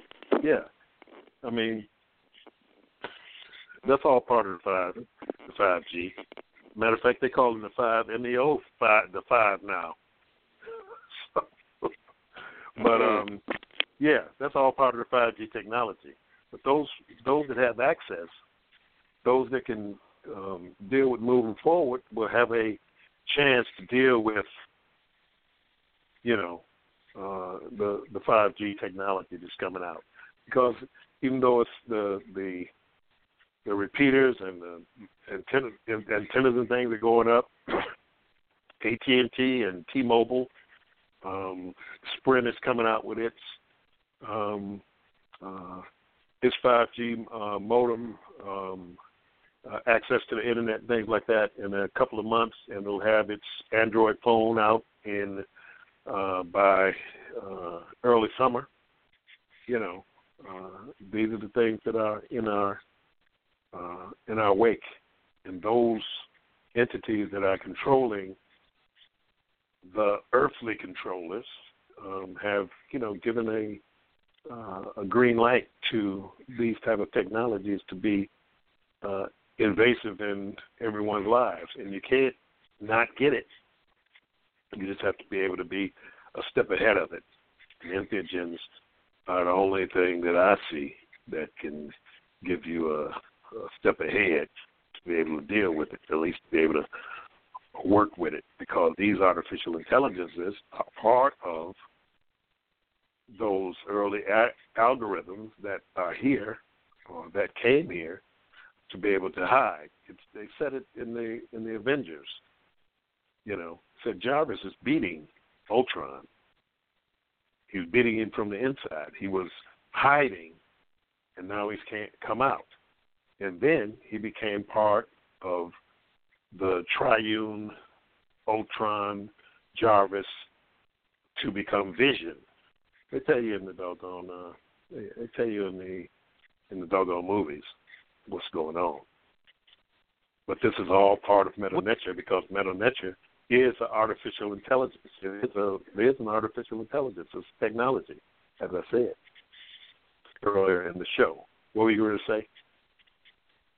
Um, that's is that in the Avengers? Which which one of the Marvels were you talking about? That last example that you just spoke was that the was that the last? That's in the age Avengers of no. That's War? in, no. That's no. That's in the age of Ultron. Gotcha. Just checking out what's going to be my late night. Um, I wanted to just go back because, like, I know you psychic, even though you don't advertise that part. I know you're psychic. No, we be talking, we be talking about you behind your back. Be like, yeah, he's psychic. Yeah, yeah, uh huh. Because I, I was thinking, we only say good things though, because being psychic, you know, is a good thing in, in my opinion. But hmm I was Yeah, because if you I- say I- I- something bad about me, I'd have knew it. Yeah, exactly. I ain't messing with you. You know, um, you know, you know, you know, somebody got a new nickname for you too, right? They call you the Quiet Storm, but I ain't gonna say nothing. They listening right now, but it was like, yeah, he the Quiet Storm. You better be easy. I said, I am. She said, he don't want no smoke. You know what I'm saying? But he ain't running from it neither. I said, he sure ain't. But the the uh this whole piece came about because things are just uh, I call it a sequence of events.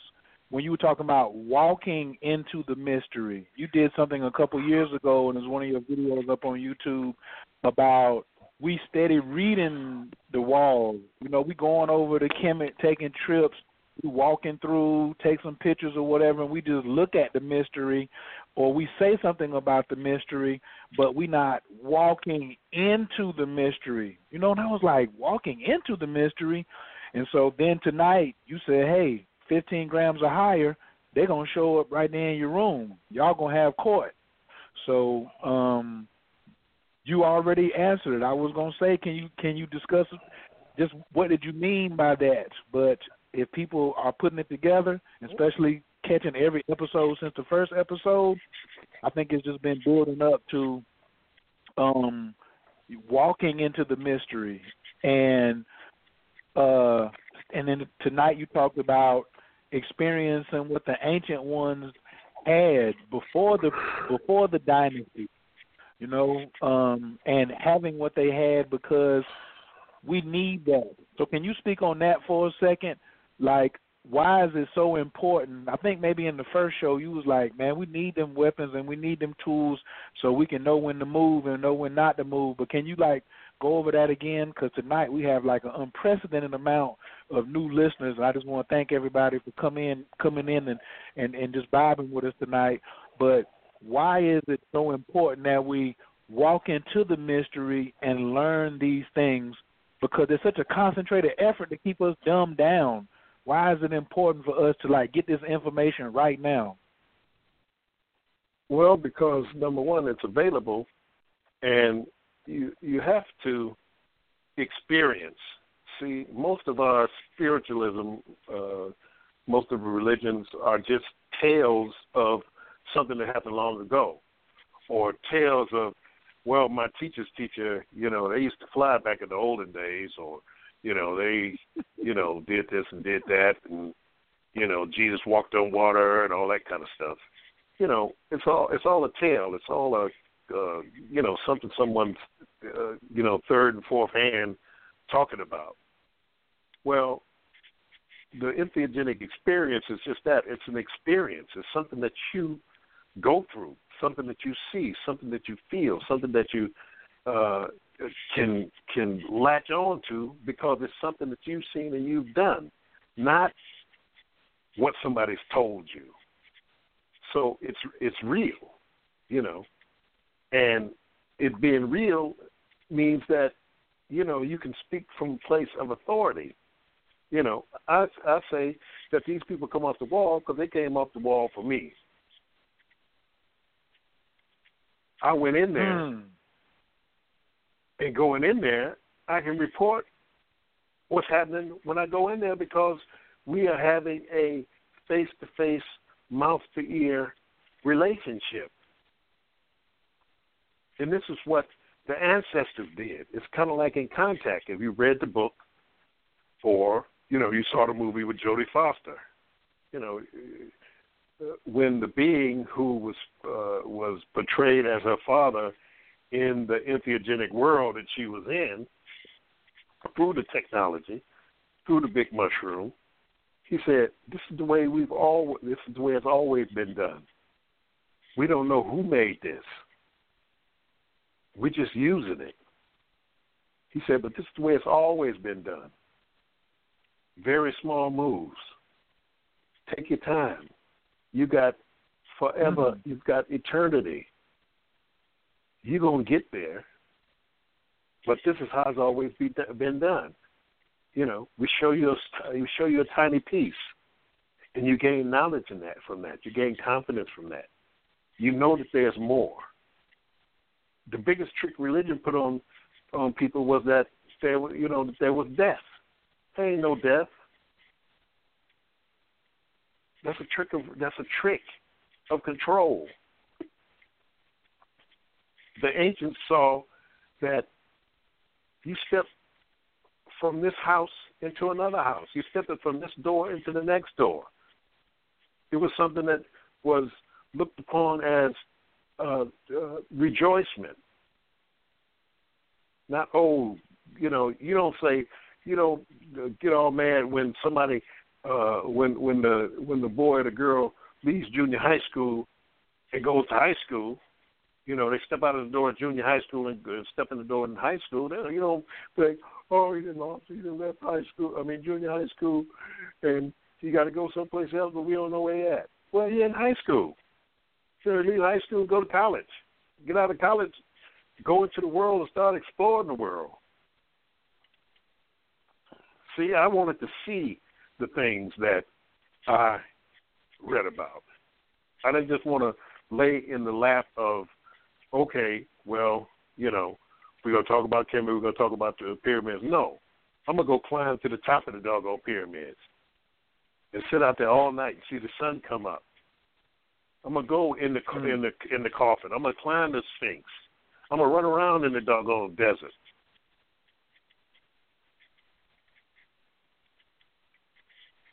Yeah, the Vatican. You know, where they say this happened in the Vatican, that happened in the Vatican, the Sistine Chapel scene, and all that kind of stuff. No, I didn't say, oh, I don't want to go to Europe. Uh, that's the white people's place, and ain't none there. Africa is beautiful. Yeah, shoot, uh, the the rolling hills of, of Scotland and all that kind of stuff is beautiful land. The world is land, and it's all beautiful. I mean, of course, there's some crazy places, you know, like you know that's out of town. But what I'm saying is that it's a it's a a big world out here, and it's a it's still a mystery. There are places on earth people ain't been that no step has has stepped on. There's still strange, mysterious things in this world.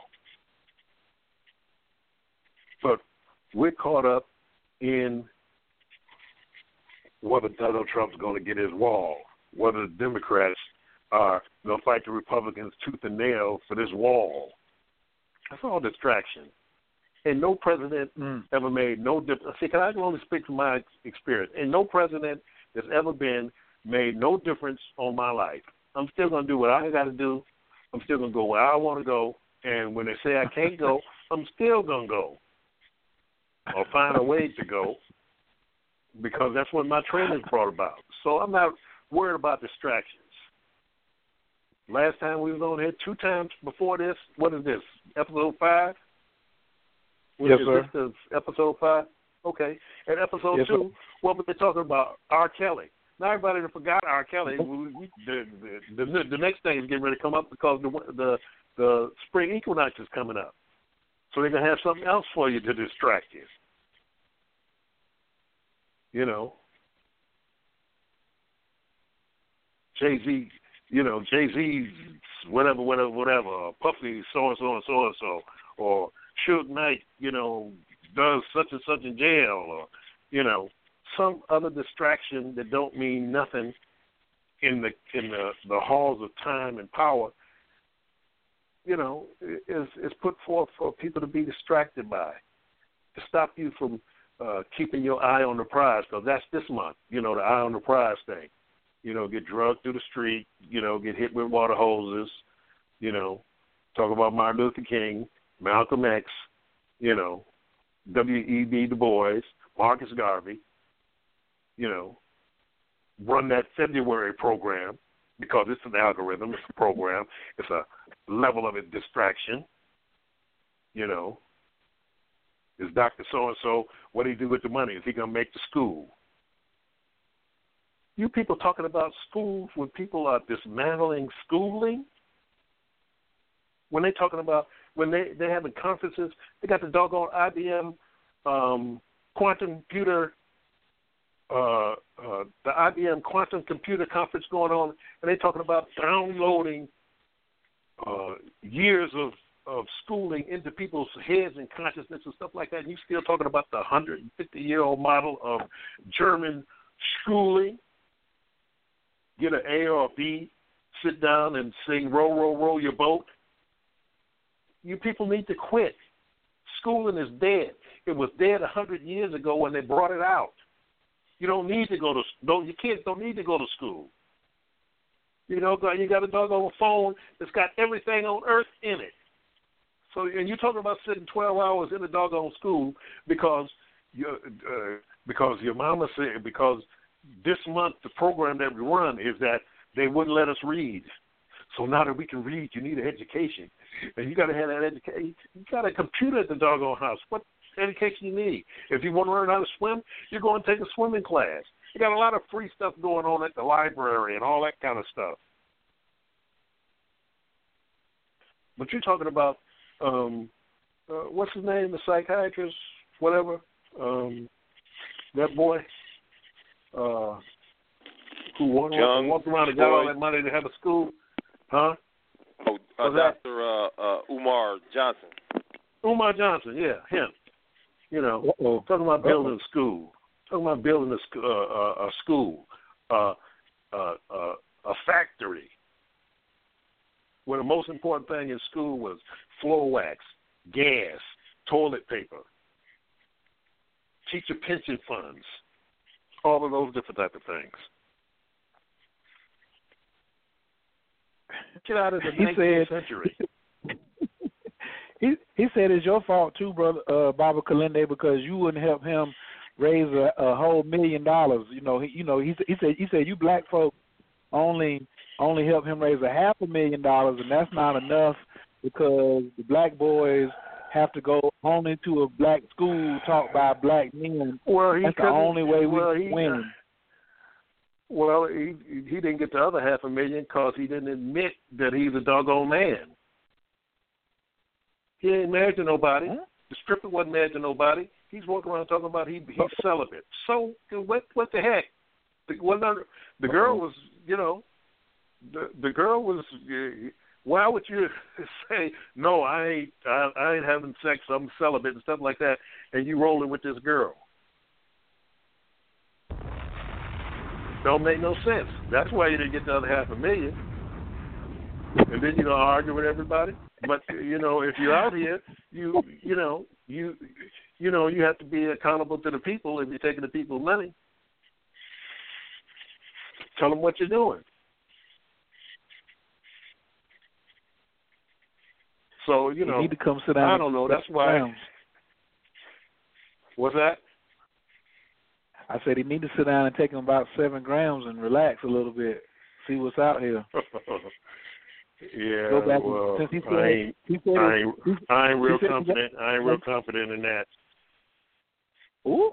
People who are narciss- narciss- narcissistic have a, a real hard time because they can't uh, let go enough and trust the process enough to be able to let go so that they can get some information and things like that. They fight it and end up having uh, difficulties, you know, and nothing wrong with having Hmm. difficulties. Difficulties are part of that. That's how you grow. That's how you strengthen yourself. That's how you gain your power by encountering things that you conquer. And look back, you know, it's like um, Amos Tutuola's work, The Witch from Moro- from Remote Town, where he had his um, first mind, his second mind, his his uh, remembrance, and all of the different levels of his consciousness, where he could go back and reflect in his memory and said, "I was a great hunter. I conquered the beasts of the forest."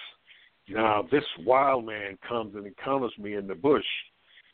I think back to those times and see that I'm powerful, that I have courage, so I can fight this wild man who has encountered me in the bush. A great book, The Witch of Remote Town. You know, Amos Tutuola at the end goes into, you know, the whole great God thing being Jehovah or something, but the book itself is classic uh, African epic. The Witch of Remote Town. The Witch of Remote Town, yes. Just like My Life in the Bush of Ghosts and The Palm Wine Drinker. When they were looking for movies, but see the the um, My Life in the Bush of Ghosts, Disney's had that for 25 years and won't put it out. Classic So Lord of the Rings, again. Star Wars, My Life in the Bush of Ghosts, and The Witch of Remote Town. Classic Star Wars, Doom, Lord of the Rings, uh, that whole type thing stuff about going into the bush of Africa and encountering the coal man who blows coal air out of his stomach and frees you up, throw you in his bag, get ready to eat you, all that kind of stuff. Nice, nice, nice works, you know. Mm. But the thing is, is that the reason why is to be able to have legitimate spiritual experiences, not talking about it, not uh, oh yeah, I vibe up and I feel this and all that kind of stuff. No, it's the same thing that I said about crystal crystal technology. Crystals are room temperature quantum computers. They are particle accelerators. They are hooked to consciousness and encoded for the entheogens because that's what we utilized in the olden days, crystal technology. They've usurped it and brought it into the Superman universe. They did that with Chris Reeves.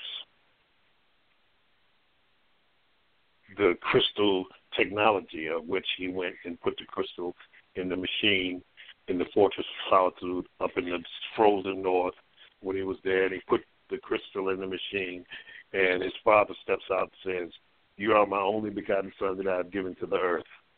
You travel through the 28 different galaxies to learn all the different things that I'm going to now reinforce in your mind because they're there embedded in your knowledge base. And when in Superman two, when the three ruffians came, ruffians came, General Zod, uh, the big stupid guy and the girl, which is Jubela, Joe Baloo, and Jubelum of the of the uh, the Masons, the ones that caught the master builder Hiram Abiff and hit him in the head with a set maul and buried him in the the the, the rubbish heap where a sprig of acacia came out and the entered apprentice tried to raise the master from the rubbish heap with the entered apprentice grip and the skin cleaved from the bone. And, uh, what it's saying is if the skin cleaved from the bone of a sprig of acacia, that's the acacia bark, that's DMT. That's how DMT is in, encoded in the masonry. Man, the fellowship craft, the fellowship craft, the the fellowship craft tried to raise them with the second degrees and the skin cleaved from the bone. But then the master mason went and grabbed him with the lion's paw and raised him from a dead level to an upright on the perpendicular.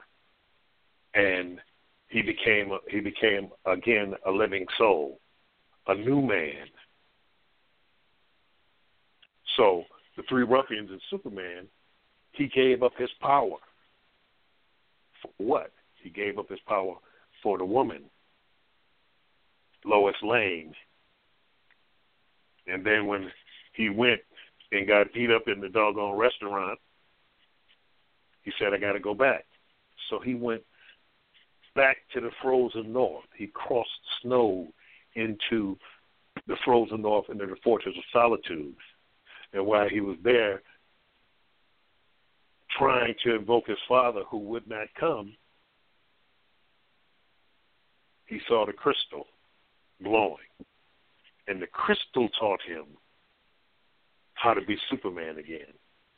And the crystals can teach each and every one how to be the Superman again or the Superwoman again because we left mnemonic devices, devices of memory with information in it, encoded in it, to be released under the influence of the entheogens. But if you don't take the entheogens, you just got a crystal. It's like having an Android phone and you don't know how to push the button to turn it on or how to charge it up. You just got a black box. And a thousand years from now, if an asteroid hit this planet and did what it did in the Younger Dryas, come through here with waves, knock down uh, St. Louis and Detroit and New York and uh, Houston and uh, Atlanta and all that kind of stuff is done but rubble. And they find an old Android phone or old Apple phone, and they say, "Oh, what what is this? I don't know what it is." Yeah, but a thousand, you know, a thousand years ago, people used to use these as magic mirrors so they put them in the museum, or you get them. And there's a new spiritual age going on, and you taking.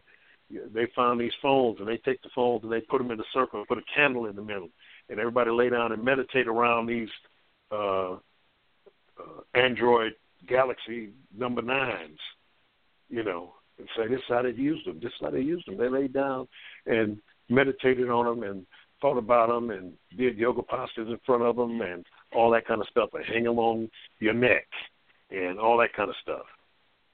And me taking to walk around taking entheogens and say, hold it, wait a minute. This is a technology. But oh yeah, sure, Clint, it's a technology. You know, it's a spiritual device.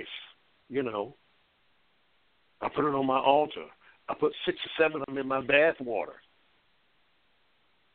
with some rose petals,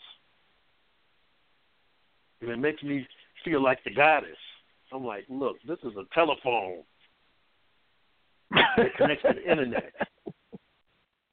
You got to push this button. You see this button on the side? Oh, I never noticed that before. Well, you stick this wire in it and you charge it up, charge it up, push the button, ding, ding, ding, ding, ding. You know, look, it's got I Love Lucy in it. It's got Miles Davis. Hey, what else it's got? It's got the whole encyclopedia in it.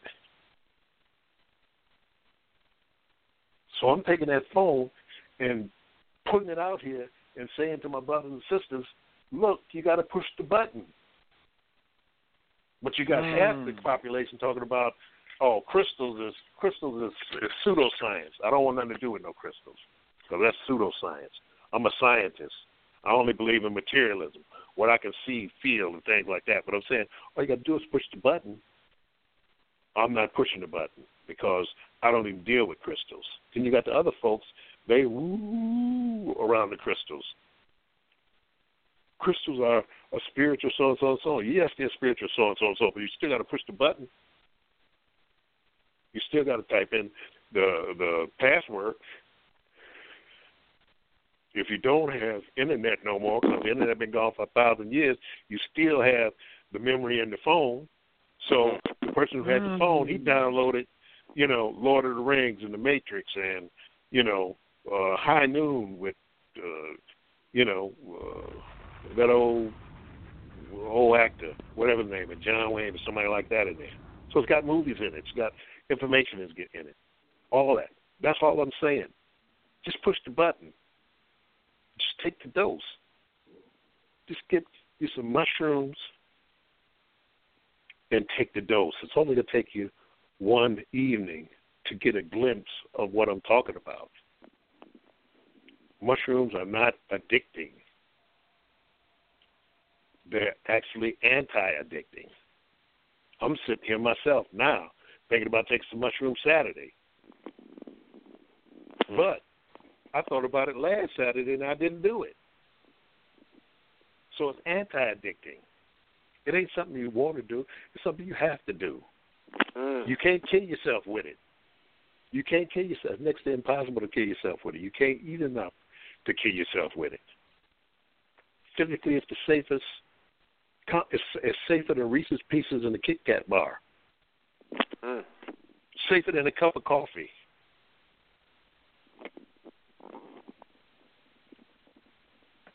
Well, what about my heart? Um, and shit, you're drinking seven cups of coffee a day with 16 sugars in it. And you're talking about something that ain't got it, that has little effect on you physically. Yes, it could be psychologically challenging in your mess. In your mess. In your mess. In the beginning, it will it will bring up things you don't want to face, so that you're facing face them and get over them, get past them. Then it opens up into new vistas, new ways of thought, breaking down barriers, prejudices. We have prejudices. They got to do with uh, uh, race or anything like that. You got prejudices, you know, uh, you know, you you like this football team instead of that football team. Show you where I'm at. I didn't even know there was no doggone football game last weekend. Say, what do you think about that game? I was like, what game? You know the game. What game? Was something happening? Was something happening last weekend? Something happening today? What happened? Because I'm too busy dealing with adult stuff. I stopped playing uh-huh. games when I was a kid. grown ass man sitting there, ain't got no money, sitting around wasting time looking at uh, uh, folks playing foot, uh, football. Get you some doggone mushroom to see how the, the multiverse play football. Woo! That you got a you got a galaxy moving on another galaxy. See how that outcome comes about. Mm. Because maybe not right now, but ultimately, in your moving through the multiverse, you you you, you got to deal with that. You got to account it. Get in the big game.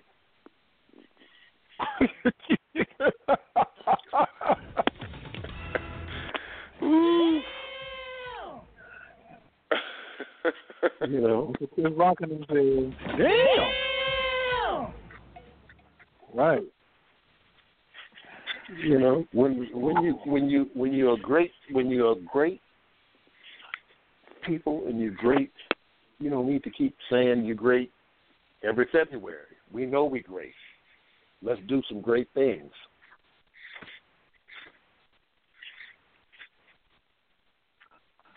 Well you see why don't nobody call, call me for black black history month no more to speak.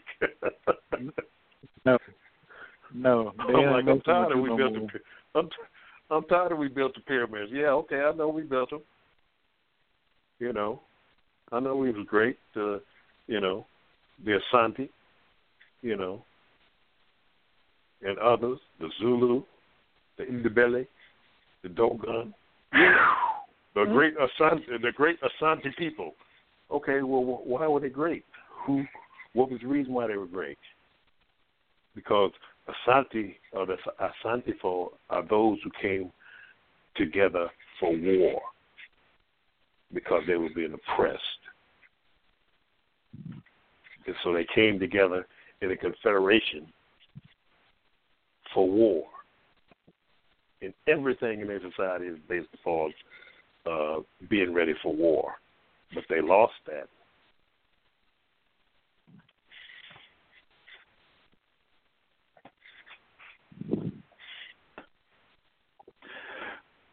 The Zulu. What does what? Does, I uh, I've been to South Africa. I've talked with Credo Mutwa. Said, what does the, what does the Zulu mean? Zulu means star traveler. People don't know that the Zulu Zulu has 300 different hallucinogenic compounds. 300 different, including including mushrooms, including war mushrooms that they used against the British. Internal strife, internal conflict is what feed us and everybody else all over the world. Mm. Folks in charge couldn't beat nobody physically. Because he, with all the might of the United States Army, they couldn't beat the Vietnamese. They in holes, they in holes they dug for the French. Every time somebody, every time they chase them around that little bit of island, a uh, little bit of little bit of land mass, twice the twice the size of Manhattan, they can't find them because they go down in the hole.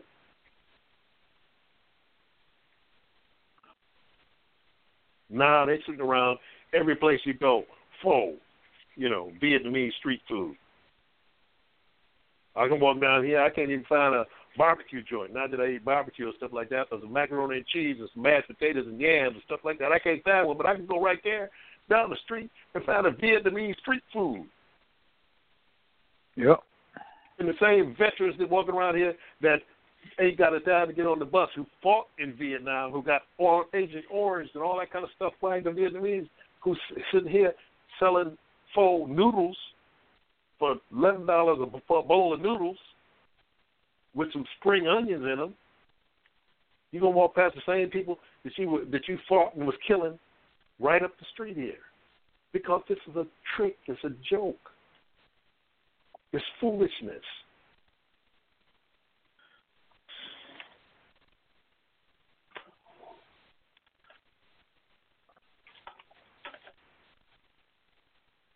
So Bob, I got a metametry call. I got two artificial intelligence. Okay, let's take some calls. No, no, go ahead and finish that thought. Go ahead. I got I got two callers though. I I just let you finish that thought. Go ahead. I forgot what it was, but You saying the Um, meta meta I forgot what meta gonna is meta, Oh, meta, it's meta, artificial meta is a intelligence. tech artificial the technology is artificial intelligence. Yes, it's a computer algorithm. That's what Metu Neter is. And to be able to access that in real time is about taking the dose. Uh, let's let's get some calls. All right. Uh, first caller from the three three six four one six. Mike is wide open. Brother Amsu, how you feeling today, brother? Uh, feeling great, feeling great. All right. How the brothers doing this evening, Baba Kilindi? Everybody. Well, Right. Yeah. You know, it's uh, uh, tonight reminds me of like you know putting cayenne pepper on top of jalapeno peppers and you know feeding somebody with a slingshot. But um, you know, uh, you know the thing is, you know, you you mentioned uh, Baba Kilindi in regards to the uh, you know the the machines, you know, the, the robots integrating and interfacing with human beings. Is there is that the is that the obvious way that it's going, or is there a neutralizing factor for us? You know that we could take in regards to the uh, entheogens, or I mean, what's the, the the line of defense, if there is any, from your perspective on? Um, because I've seen I've seen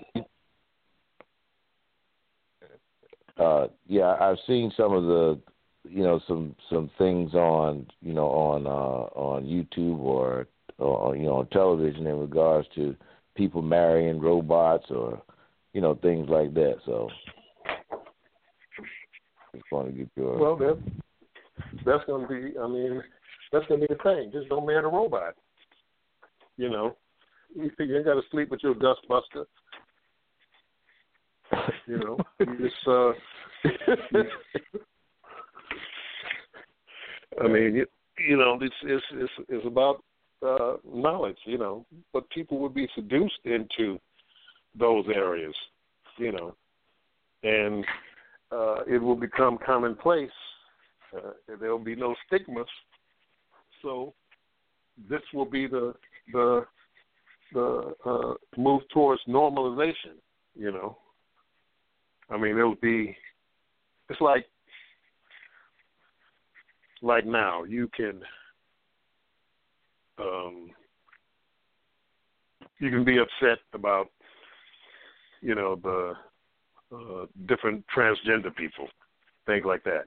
But in the very near future, you'll have changelings, people who can change their sex,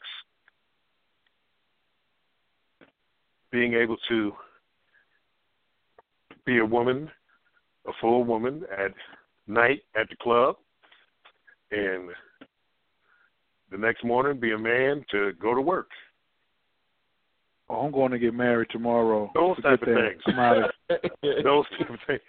Those, you know, those No, type of things. You have, so- you have multi, you have multiple sexual people. You know, just like you know you had the hermaphrodites, but you have uh, people who choose to be hermaphrodites because with the uh, CRISPR gene editing tool, you can make hermaphrodites. You can put sexual organs in different places. You put sexual organ in your uh, in your armpit or behind your knee. These type of technologies are they're not future technologies. Those these technologies are here now. Mm. But you got to gradually introduce it. You have to put a a covering over other things to see how people take it. You know, I was looking at uh, TV. You have a whole section, uh, a small section of society that are adult babies. You know, you got grown men who are babies and pay people. You know, they defecate in their diapers and they crawl around the house and you know, and they are trying to get legislation so that they can be recognized as adult babies. Wow So you got all kind of stuff coming through the pike, you know. Uh, you know, Nambla or whatever it is, the the whole man boy love thing. You know, you you got that. They're putting in legislation so that you can have uh, legalized pedophilia. So you, I mean, you got all different types of things coming down the pike, and you can't take none of them to heart. You can't let none of them knock you off your square. You have to be. These are things that are going on and happening, but you have to stay aloof and alert in dealing with the multiplicity of different types of persuasions that are going to be legitimized by government and people's, uh, you know, and and people's uh, the the way they deal with their sensibilities in life.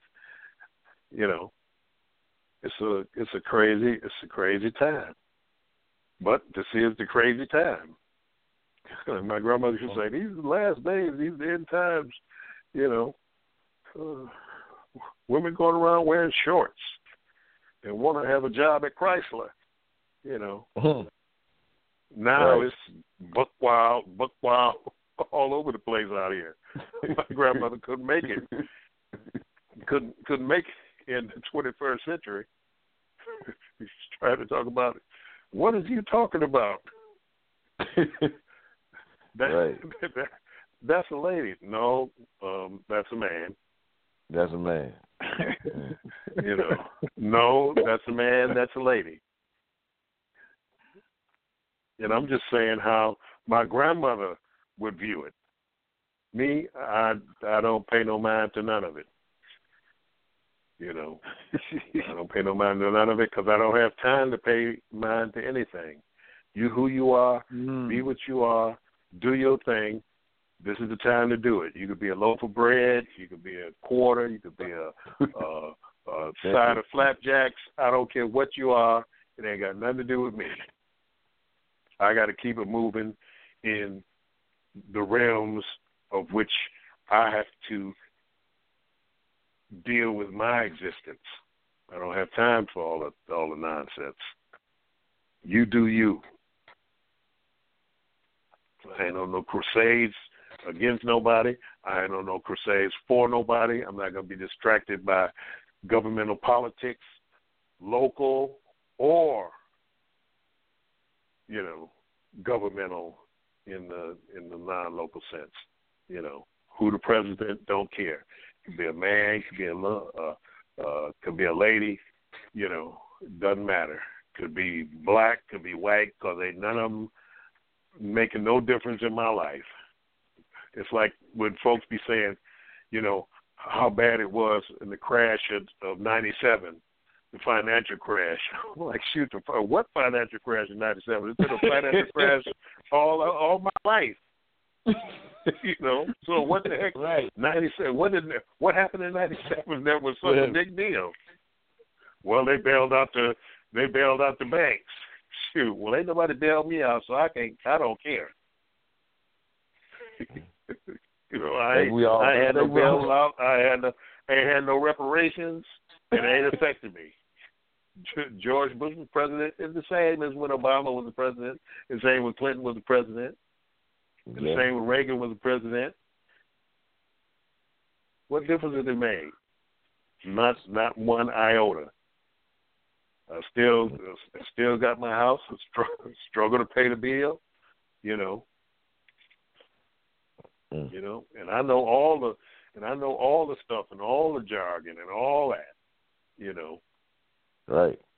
land land patents and sovereign immunity and all that kind of stuff. And all that stuff is well and wonderful and you may be right. But if you ain't got a bat big enough to knock the shit out of everybody that come to take it, then it don't mean nothing. Because everything these people everything everything these people do everything these people do and every time the police come they got death and the might and money and power of the United States government behind it. And you can wave your paper down there at the court all you want when the judge who has no power that can be defrocked, he don't have no oath and all that kind of stuff said, Bailiff, remand this man to the back room and take him down to the county. Waving your paper don't mean nothing. Mm.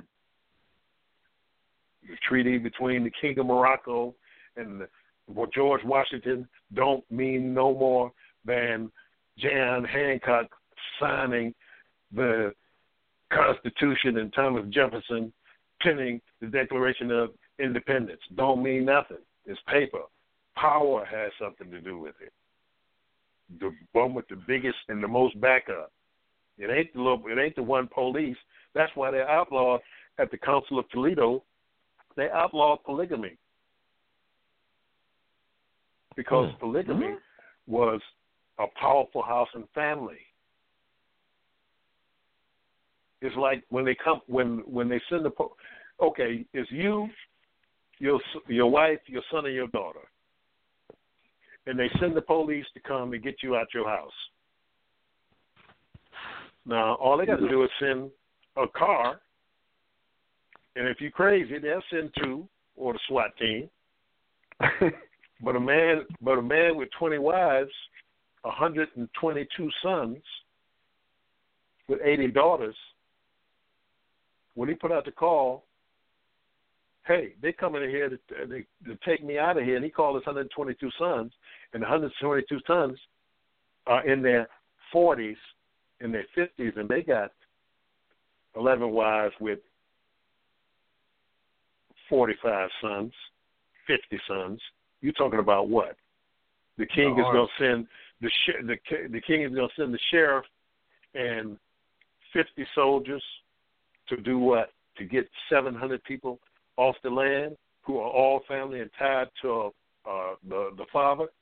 That's why they allowed outlawed polygamy because polygamy was not only a business that was self sufficient, it was too many people connected to one another. They had to divide people into smaller units so that they are manageable manageable by the um, uh, policing for, policing forces, the sheriff's forces.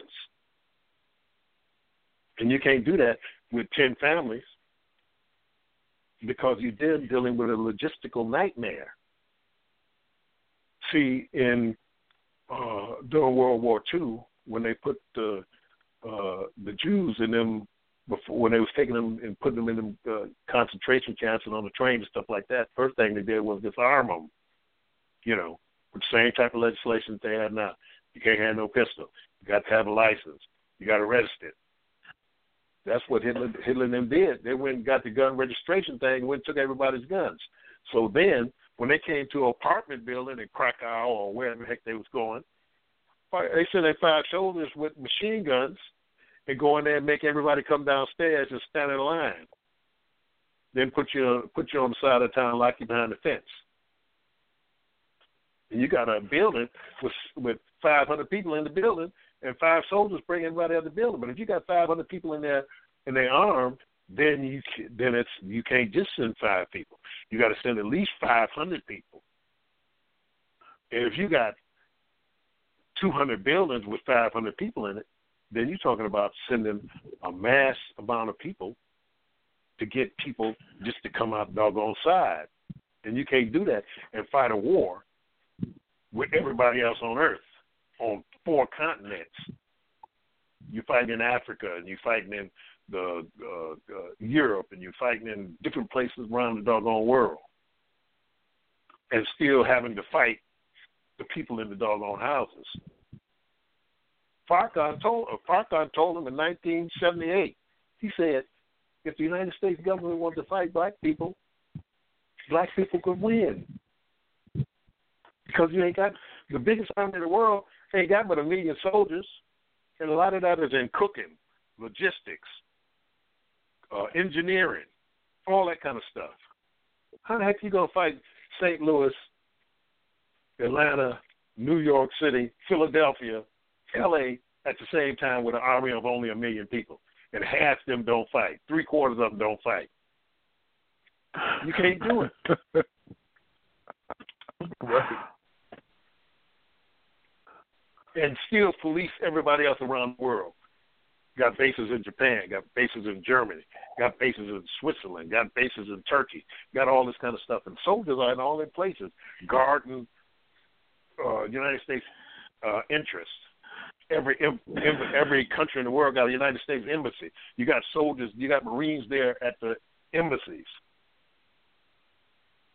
So you're talking about a hundred thousand soldiers fighting and policing, you know, 80 million people.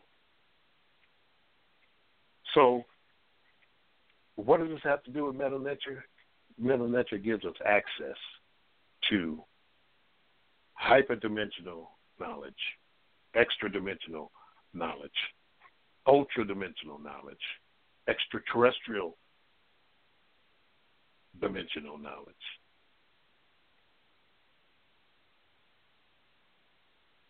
Knowledge that is timeless, that goes beyond time.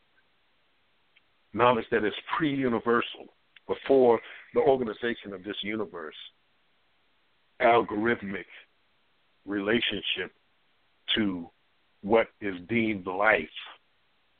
It is pre that, it is before that, it is after the future. Access to the multiverse and the infraparticle realms of existence of the very, very small. Metu Neter is a robot. It is an artificial intelligence. It is a place. So I know I'm gonna get a thousand calls about, uh, you know, uh, or deluged with Facebook that uh, well, brother, you don't even read Nature. Everybody don't. Everybody in ancient times didn't read Nature. The people that read Nature read Nature. It's no different than than drummers or musicians, like drummers today. It's no different. Everybody ain't a drummer. I'm not a drummer. Chief Bey, Neil Clark, Olukushe, Ladji Camara, all the brothers who were drummers. They told me back in the early seventies, you ain't no drummer. Here, play the bell. And I know I wasn't no drummer. Because back in the day, if you wasn't no drummer, they would take your drum. Brother, you messing up the you messing up the rhythm. And they take your drum and wouldn't give and wouldn't give it back. Not everybody's a drummer. Everybody got a djembe, and you got uh, thirty or forty people playing djun djun. The drums come in a family. You don't just play the uh, the djembes. Then you got female djembe drummer troupes, where the females play the djembe drum for the dances. You got Japanese djembe drummers, troupes. You got Indonesian people playing djembe. And as I said, you do you play what you want because they ain't the real drums no way. The real drums still ain't Guinea in Senegal in the drum in the drum houses. I'm talking about them old drums with the shrines inside them, with that black medicine that come from Sirius up under the underside of that drum, where it's been circumcised, and you got the pyramidal timing of that drum that was downloaded from hyperspace how to string them doggone drums. And the entheogens that you took to be able to see in the forest in the dark in the night, the drum inside of the tree. Them real drums, if you play them and you ain't a drummer and you ain't part of the drum family, it will kill you and make you sick and you'll die. It'll wither first your testicles and your penis, and then you will die. If you're a woman, you play it. A woman plays it. A woman will die if she plays one of those real drums. But you got them tourist drums and you got them tourist drummers, and I don't care what part of Senegal you come out of. These little boys coming over here talking about their drumming masters. Please, that is a war drum. It is part of the technology of the warrior societies that exist outside of this solar system. They brought that drum here. They used to execute people with them drums. with the with the frequency of the slap on that drum. Tie you to a tree. One slap disrupt your central nervous system and and and and kill you dead. And then chase your doggone soul through no. half the universe past that. But people got the drum, one of our sacred drums, that are being disrespected by everybody saying they're master drummer, everybody playing the drum. No, you don't play them drums, and you don't play with them drums. And it is not a woman's drum. I say it because I ain't scared of women. Women should not be playing that drum. Sitting with that drum between their legs. Or standing with the drum between their legs. Because it destroys the womb. Because it's a man's drum. Um, just not to be prejudiced and uh, bashing women. Women have women's drums that were downloaded from the planet of drums that they play because they're women's drums and men can't play them. Man plays that woman's drum, he'll die because they're for women. It's okay if men have things and women have things.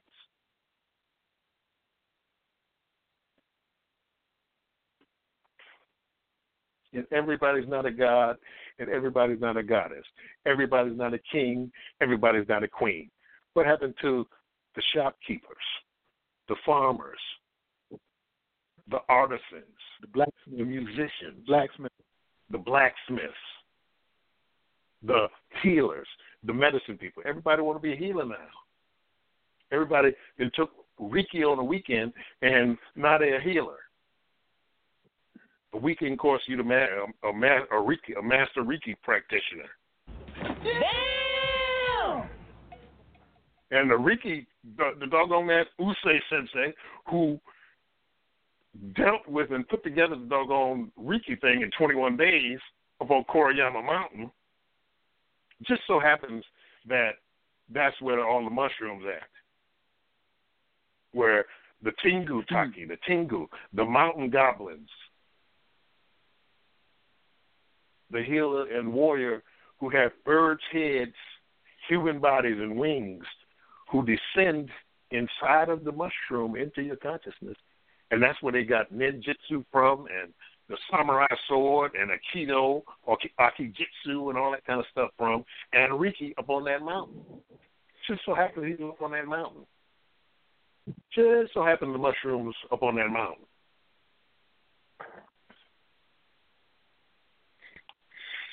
So, to my drum, after my after my djembe drum, because you know djembe is close to my heart. Because before that we had um, captured drums. Then they liberated the drums. Captured drums were the drums with the metal hardware on it. You know, like the congas with the with the metal hooks on them that you got to turn with the, you know, the the drum wrench. Brothers started taking the metal off. We're breaking the shackles off the drums. The drums got handcuffs on them, so we broke it off and started roping congas. Then the brothers started coming from Senegal, bringing the djembe drums and things like that, and passing them on to the real drummers here. It's elder drummers here who are sanctioned to play them drums. They don't get no. They don't get no. You know. Uh, accolades or work and things like that. They get work sparingly and here and far and in between and stuff like that. But let uh, somebody let somebody roll in from Senegal, 22 years old, master drummer, come into come into town and everybody go crazy. Oh, master drummer, so and so and such and such is coming. Listen, you're not even man old until you're 40 years old.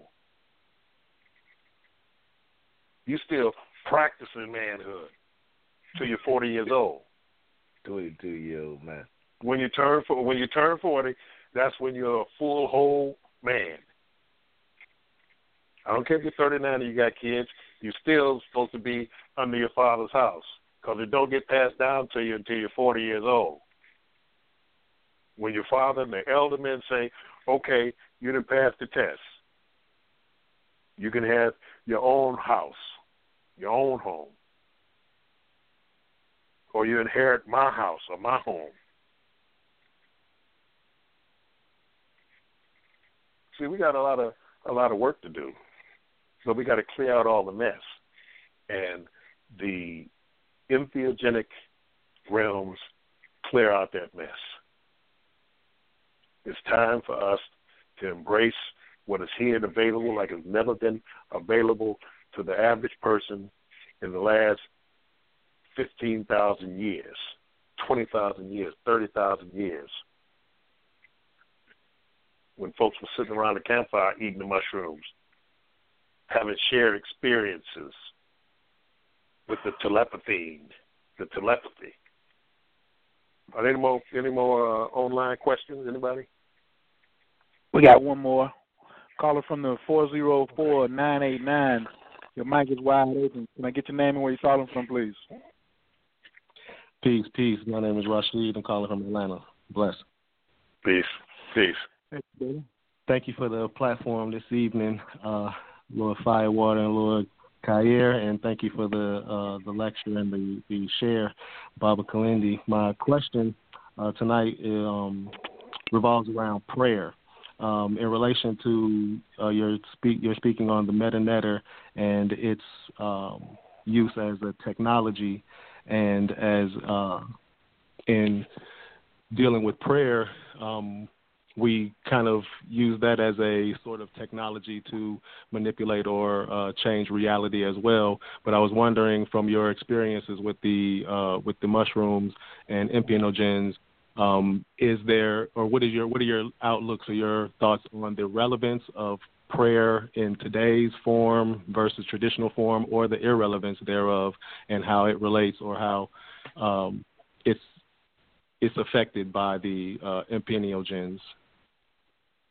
Well, uh, uh, entheogen is a relationship. Uh, that which you pray to now that you uh, can't see, don't have a relationship with, other than uh, in your own uh, thoughts of how that has been related to you over time, be it your grandmother or your the system you're in or whatever.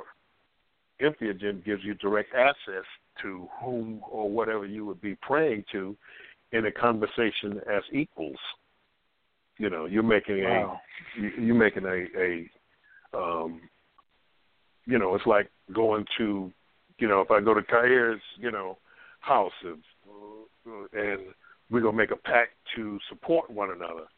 You know, I'm not just walking around my house saying, Khayr, oh, give me some help. I need some help and stuff like that. And you know, it's I get in the car, ride to wherever Khayr's house is, and we sit down and negotiate face to face, man to man. You know, what are the tenets of how you know, you're gonna support me if this happens, I'll support you if that happens, you know.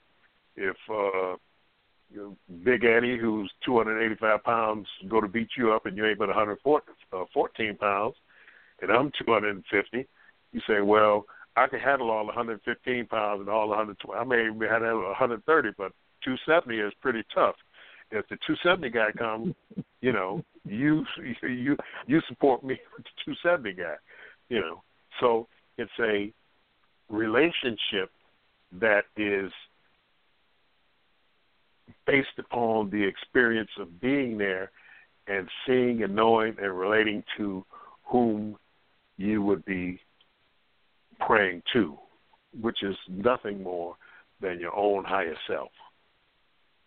Which makes it obsolete really because you you know, you you you fold into your higher self and Right. there's nothing to there's nothing to pray to. You're just having a conversation with yourself on what you're going to do. So it takes it out of the Right. realm of the theoretical and places it into direct contact uh, so that it can be utilized from the vantage point of experience.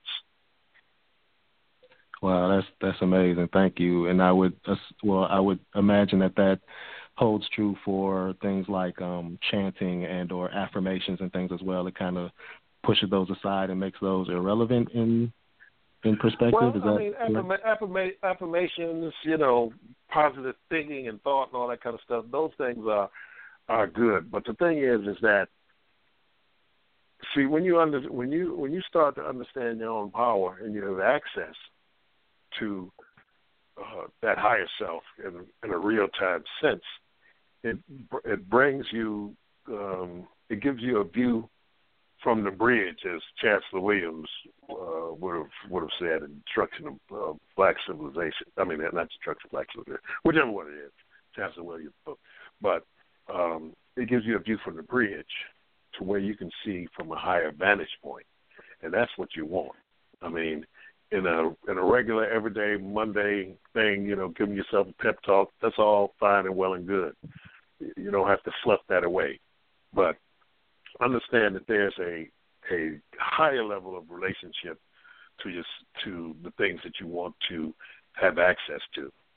It's like praying to Jehovah or Jesus, or taking your dose and go to Jesus' house or Jehovah's house and have a conversation with him, and then find out that you know uh, they ain't what the folks told you they was. You know, Give thanks. Yeah, that that's uh, awesome. Thank I you. appreciate Thank you for calling. Thank you. uh, thank you for calling. Appreciate it. Whew, you going who gonna be blowing your phone up is these Christians out here, uh, Barbara. But I ain't but, but I ain't saying nothing. I got one more caller, caller from the five one three seven two zero. Your mic is wide open. Can I get your name and where you're calling from, please? Greetings, greetings, good brothers. This is Chris Enlighten from Cincinnati, Ohio. Peace. Hey, peace. My head, I'm sitting here with my wife, both our heads busted wide open. We just sitting here just excited. We can listen to you talk all week nonstop. And um, I do have one question. Um, one of my questions is I'm trying to tap into my wealth. Is there any like dose that I can tap into, like the reservoir of wealth out there that's out in the ether that could potentially help me now? That's what I'm looking. That's that's that's the real reason. I'm, I mean, I really want to know all the mysteries and everything. That's great, and I love that. I'm I'm about that, but I'm trying to tap into wealth. Is there any like dose I could take to, to send me to my wealth reserves or anything like that? Well, um, that's a funny one because I I taken the dose and I got the the the uh, the Mega Millions number straight, and it was just so absurd that I would even be worried about money that I didn't even play it and it came out.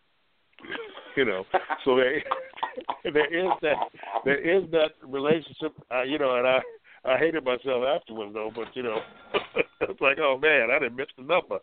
But um, mm, um, you know, um, I mean, they, they, see, taking entheogens is not just a, a taking them; it's a it's a discipline, it's an art form. And if you put the dis, if you take the doses and put the discipline into it, you can tap into that and Mm. uh, bring uh, pros- prosperity and wealth and things like that. But to the way entheogens work, it will it will make it as you talk you you coming in asking us about wealth, and you have wealth. Say you sitting there Mm. with your wife, you sitting there with your wife, where you know people are fighting and throwing each other out the window and killing their children and arguing and fussing and fighting and can't, chasing each other down the street and not trusting one another, looking at each other's phone and getting in their Facebook. You already have your wealth. You just need to, you, just need to discipline yourself bit by bit to continue bringing in the things that you need as resources to be able to live your life to the fullest. You know, Mm. and that's the way that's the way mushrooms mushrooms talk. You know, you asking for wealth and you got the you got the wealth right there. You know, your Mm. family is your family is your family is your wealth. You know, that's where your resources flow from. You know, and that's what the the ancients talk about. money is something, you know, that's you know, that's you know, I ain't got I ain't got no money. I'm broke, but if I want to go to Indonesia tomorrow, I get on the plane and go to Indonesia tomorrow because the resources, the currency Mm. will be there no matter what. So I'm gonna I mean, you know, I'll be walking down the street and find five thousand dollars to go to Indonesia if that's what I wanted to do. Because the universe does that. Mm. you know. So that's how mushrooms and the entheogens work. They don't work in the, you know, that kind of way. But if you put the effort forth and the discipline and the dose, you can invoke that if that's what, you know, like you said, the biggest thing that you want to do. And I don't really think that's the biggest thing you want to do. You know, the biggest thing you want to do is to live your life safely, happily, and uh, for your family to grow. That's the biggest thing. Mm. Understood. Thank you for that answer. I appreciate that. No problem. So, so like Bob, I want to just uh, get on that one a little bit. When you said if I wanted to take a dose and go talk to Jesus, I'm going to take a dose and go see the Jade Emperor or Lakshmi because those those gods came out of the mushroom. So if I want to jump on my magic carpet and ride over there and have that conversation with her, is that kind of like am I putting that together right? Like I mean, like I told him, you know, you it's a it's a discipline.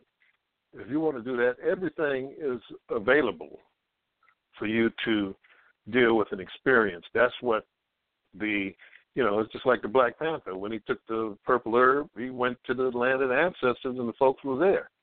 And you know, his father told him, you know, they, you know, he said, I, or he said, I told his father, he said, I can't stay here with y'all. I got still got stuff to do, so I'm going going back. But that's what entheogens do. They give you the access to be able to learn from the the ancient ones, the sages and stuff like that. That's why I said technology is just like the mandala. Inside of the mandala, once it opens up and three dimensionalizes, uh, you know, it's a house.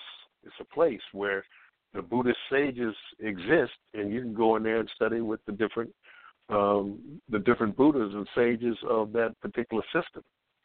You know, and like you know, and I and I just said Jesus and Jehovah for you know just example aside of that. Don't nobody want to go see them. Uh, yeah. Who is that? No, but I get what you're saying because it it worked for Steve Jobs. Steve Jobs went over there and told everybody who worked for him, "We going over here and come back with some technology." And right now, I mean, as you talked extensively about how Silicon Valley has that subculture of uh, uh, psycho techies. You can call them the tech psychies.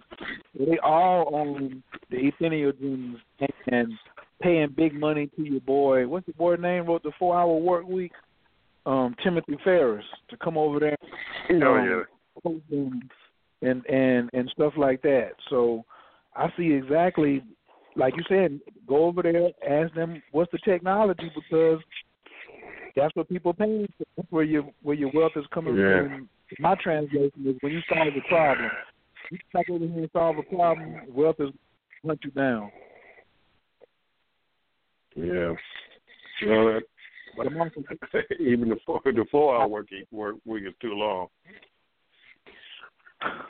But yeah, they're, they're microdosing in Silicon Valley, and you know, uh, utilize the entheogens to step outside of the box and to be able to uh, break new uh, new rules in in technology and things like that. Break the rules of technology to be able to go beyond what they thought and figured that they were, you know, were stuck in, you know.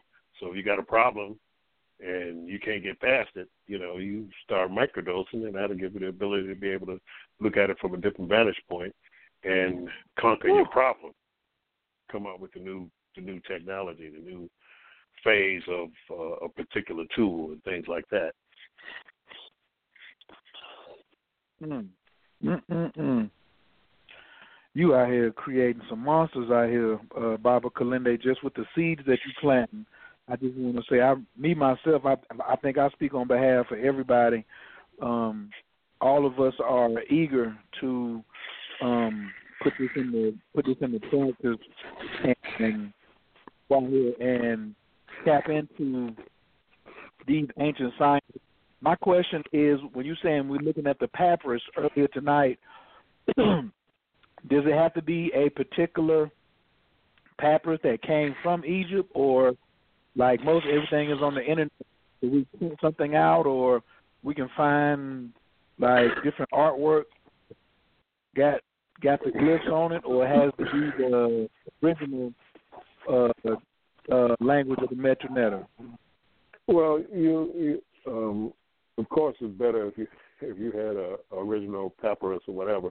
But you just want the frequency to be able to get into the realm because the realm itself is self existent. It ain't it ain't got nothing to do with um, the actual, you know, uh, uh, area of, of being a, a authentic or anything like that. Because you ain't gonna get nowhere close to no authentic unless you go be tripping in the museum or something like that.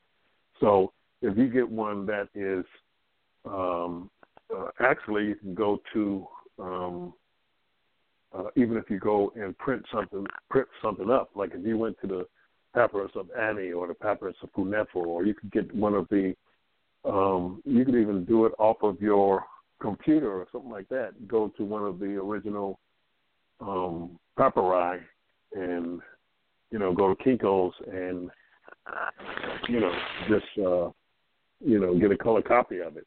You could you could still do it with that because it's, Hmm. the, it's the frequency, you know. Say no more. Say less, as we say. Thank you, Barbara. Uh, all right. Next weekend. Thank you all for having uh, me. Oh, I Thank just want to give you just a warm up. You know, we're coming with that. Uh, we're coming with that tantra next week. We gonna gave you plenty of time to be technical. It's a lot of these sisters still out here paging me after the show asking about, you know, and you gave me a little bit last week about the semen retention, and I damn near got in an argument with her the last night. You know what I mean? He he he just was. Anyway, that's a whole another. He he's a man. He's a Mantak Chia guy.